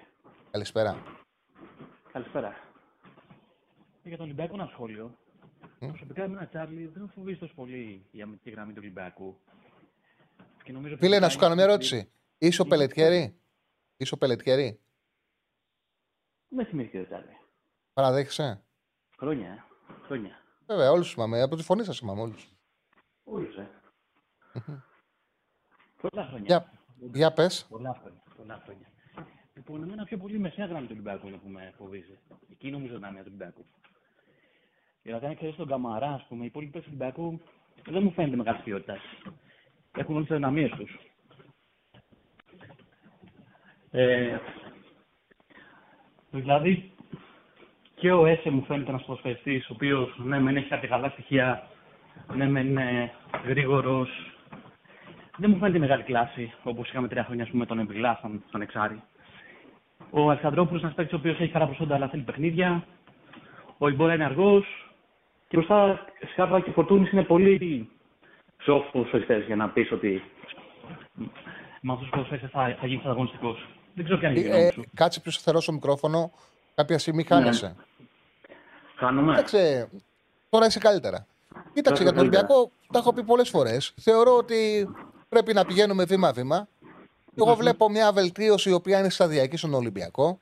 Νομίζω ότι το δίδυμο Έσε Καμαρά βοηθάει στο να είναι δεμένη ομάδα. Να, γιατί είναι παίκτες οι οποίοι ε, σου μικραίνουν τις αποστάσεις. Δηλαδή σε βοηθάνε να δείξουν και τα σόπερ καλύτερα από ό,τι είναι. Είναι σκληροί ποδοσφαιριστές. Και οι δύο πάνε επιθετικά στο μαρκάρισμα. Έχει το φορτούνι σε εκπληκτική κατάσταση που είναι όπλο. Ο Ποντένσε είναι μεγάλη κλάση για την Ελλάδα και θα φανεί. Ο Σολμπάκεν θα βάλει αθλητικότητα. Δηλαδή θεωρώ ότι ο Ολυμπιακός μεσοεπιθετικά γέμισε. Ναι. Δεν ξέρω κατά πόσον θα αντέξει η άμυνα του το δίδυμο του πίσω που σε σχέση με τα υπόλοιπα είναι φτωχό. Ναι. Αυτή είναι η πραγματικότητα. Σε σχέση με τα υπόλοιπα είναι φτωχό. Από εκεί και πέρα βέβαια έγινε ομάδα. Πέρσι ο Ολυμπιακός δεν ήταν ομάδα. Φέτος έχει γίνει ομάδα. Και θα πρέπει και εμείς να περιμένουμε τον χρόνο να δώσει απαντήσεις. Το ναι, να σου πω την αλήθεια, να το δώσω σε πιο δύσκολα παιχνίδια. Και θέλω να δω αν ποιοτικά μπορεί να ανταπεξέλθει σε πιο δύσκολα παιχνίδια. Φαίνεται είναι τελείως διαφορετικός στυλ πέρυσι από τον Εμβιλιά που είχαμε τα τελευταία τρία χρόνια που ήταν τελείως. πιο μπαλάτος παίχτη και με άλλα χαρίσματα. Αλλά ήταν μεγάλης κλάσης παίχτη ο Εμβιλιά. Τώρα δεν ξέρω κατά πόσο έσαι θα μπορεί να μπει στα παπούτσια του Εμβιλιά να σου πω την αλήθεια, και θα μπορεί σε δύσκολα παιχνίδια να προσφέρει. Έτσι, παίζει με άλλο τρόπο τη θέση. Παίζει πιο σκληρά, πιο επιθετικά, μαρκάρει. Φαίνεται ότι έχει καλύτερα κουβαλήματα. Ο Εμβιλά ήταν παίκτης που τη ταξίδευε την μπάλα. Mm-hmm. Ήταν παίκτης ο οποίος στο χώρο του δεν τον πέρναγες εύκολα, δεν τον πέρναγες με τίποτα. Και αν αποφάσιζε να σε περιορίσει, να σε καταπιεί όπως έκανε με τον Μπερνάρ, σε κατάπινε. Όμως δεν θα πήγαινε σε... να καλύψει μεγάλες αποστάσεις. Ο Έσε καλύπτει μεγαλύτερες αποστάσεις. Νομίζω ότι είναι καλή επιλογή, είναι ασφαλής επιλογή ο ΕΣΕ. Δεν πιστεύω ότι μπορεί να, ε, ε, να αποτύχει αυτή η μεταγραφή. Ναι. Τώρα για το Κουβάνκ που αναφέρθηκε πριν στην εκπομπή για ότι ο Καμαράς δεν τον βλέπει. Εντάξει, ο Κουβάνκ ήταν πάρα, πάρα πολύ καλός αποφασιστή. Και νομίζω ότι αν, αν έμεινε σε την Ολυμπιακό, μπροστά από Καμαρά και από ΕΣΕ, θα έκανε πολλά πράγματα. Ναι, μόνο είναι διαφορετικοί παίκτες σε σχέση με τον Καμαρά. Διαφορετικοί παίκτες. Νομίζω ότι ο Ολυμπιακός παίζει τον Κουβάνκ και δεν τον αξιοποιήσει όπως έπρεπε. Αυτό δεν ήταν προς το τέλος για μένα. Όταν ο Ολυμπιακός άρχισε να παίζει με, με το Σαμασέκου πάρα πολύ, τότε και ο Χουάνκ άρχισε να απελευθερώνεται και εκεί θα μπορούσε να κάνει πράγματα. Τώρα... Ναι, νομίζω ότι. Νομίζω, συγγνώμη που σε διακόπτω, αλλά έχεις πει συμφωνώ πάρα πολύ. Ναι. Εγώ περίμενα όταν αποκτήθηκε ο Σαμασέκου, επειδή του έλειπε του Ολυμπιακού, ότι θα χτίσει το δίδυμο Σαμασέκου Χουάνκ. Δεν το έκανε ο Μίτσελ και σε ένα-δύο μάτς που το έκανε, φάνηκε ότι μπορούσε να πάρει πολύ περισσότερα πράγματα από το Σαμασέκου. Και θα ελευθέρωνε και το Χουάνκ ο Σαμασέκου. Ακριβώς, ακριβώς. Ενώ ήταν ένα ενώ ήταν πολύ καλός ποδοσφαιριστή, δεν μπορούσε να κάνει αυτά που θα μπορούσε να κάνει. Τουλάχιστον δημιουργικά να γράψει μεγαλύτερα νούμερα, με περισσότερες assist, περισσότερα γκολ. Αλλά εντάξει, ένας ένας πάρα, πάρα πολύ καλός χαφ. Ήταν ε, νομίζω πιο, ο πιο ολοκληρωμένος χαφ που έχουμε δει στον Ολυμπιακό εδώ και πολύ, πολύ, πολλά χρόνια. Ο Χουάνκ. Φίλε Πελετιέρη, θύμισε μου και το όνομα σου. Δημήτρης. Μικρός. Δημήτρη, χάρηκα πάρα πολύ που σ' άκουσα. Πάρα πολύ μετά από πολλά Εγώ πάρα χρόνια. Πολύ που, πάρα πολλά χρόνια. Σου έχουμε ό,τι Ε, καλύτερο για να για είσαι την καλά. εκπομπή. Να είσαι καλά. Να μπαίνω να τα λέμε συχνά. ε, Με και χαρά, εδώ. με χαρά, με χαρά. Ελπίζω αν να μου αφήνει μην. και η- αν μου αφήνει και η δουλειά μου, γιατί εγώ σχολάω πάνω κάτω την ώρα που ξεκινά την εκπομπή. Ε, οκ. Οπότε ιδανικά είναι, να σου πω, ιδανικό είναι. Ναι, ναι. Χάρηκα πολύ, φίλε μου. Σε ευχαριστώ πολύ. Και εγώ πάρα πολύ, θα ξαναμιλήσουμε. Να είσαι Έγινε καλά. καλή. Να είσαι καλά. Λοιπόν, α, ε, για το Λοντίγκιν μου έχουν στείλει μηνύματα αν περιμένω να παίξει ο Λοντίγκιν. Παιδιά, έχει τα τυχαία Λοντίκιν ότι παίζει πάνω στον, ε, πέφτει πάνω στο καλύτερο το φλέκα αυτή τη στιγμή στο ελληνικό ποδόσφαιρο. Δεν μπορείς να, δώσεις χρόνο, ε, να πάρεις χρόνο να τον πει Ρινιόλη. Δεν μπορείς. Δεν φταίει ο Λοντίκιν. Είναι σπουδαίος ο πρώτος. Είναι θέση που παίζει ένας. Και είναι σπουδαίος ο πρώτος. Ό,τι πάρει ο Λοντίκιν θα είναι χαριστικό. Απλά είναι σημαντικό, άμα πάθει κάτι ο Μπρινιόλη, ότι και ο δεύτερος του είναι αξιόλογος ονοδοφύλακα. Λοιπόν, για στοίχημα, σήμερα έχει μόνο ε, Βραζιλία. Δεν έχει κάτι άλλο. Τον Άσο του Φλαντιμέγκο με, την Ατλέτικο- με την Ατλέτικο Παραναένσε.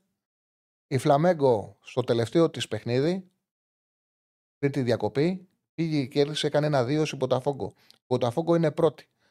Μόνο με νίκη θα έμενε στο κόλπο, θα κράταγε τη διαφορά στους μείον 12 και θα έδινε ενδιαφέρον και στο πρωτάθλημα. Ήταν υποχρεωμένη να κερδίσει και έκανε ένα σπουδαίο διπλό. Ήταν η πρώτη φετινή της Ποταφόγκο. 12 πόντους είναι η διαφορά, είναι μεγάλη, αλλά σε κάθε περίπτωση είναι τα αποτελέσματα που σου δίνουν ενέργεια για τη συνέχεια και χτίζεις πάνω σε αυτό. Και ο Σαμπάολη αυτό δήλωσε. Επίσης, είναι ένα 80 ο Άσος και έχει τρομακτικές απουσίες η Ατλαντικό Παραναένσε.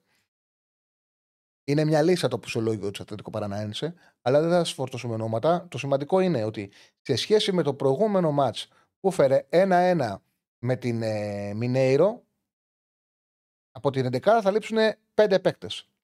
Δηλαδή, 5 παίκτες που παίξαν στο προηγούμενο μάτς, πέραν ένα-ένα εντός με τη Μινέιρο, δεν θα παίξουν σήμερα. Έχει πολλές απουσίε η Ατλαντικό Παραναένσε. Η Ατλαντικό Παραναένσε. Ο Άσος Φλαμέγκος 1,80 είναι πολύ τιμίος με βάση και την προϊστορία που έχει μια τρομερή προϊστορία Φλαμέγκο με το Ατλαντικό Παραναένσε και τη νίκη που έκανε η Φλαμέγκο και τις δυνατότητες που έχει σαν ομάδα και το διπλό που κάνει στην Ποταφόγκο, αλλά και το αψολόγιο του Παραναένσε μου φαίνεται δίκαιο των 80. Αυτά δεν έχουμε άλλα σήμερα. Ε, κανονικά από Παρασκευή θα ξεκινήσουμε, θα μπούμε σε full δράση. Ευχαριστώ για τη συμμετοχή και στο chat και στην ε, παρακολούθηση της εκπομπής και στην ακρόαση και στις γραμμές. Στέφανε, εδώ χαιρετάμε. Τα λέμε ξανά αύριο κανονικά στην ώρα μας 5. Μην ξεχνάτε, ραγκάτσι στις 8. Ηρακλής Αντίπα Ζωνίση Δασίλα κανονικά κάθε μέρα στις 12. Εμείς θα ξαναλέμε αύριο στις 5. Καλή συνέχεια, καλό σας βράδυ.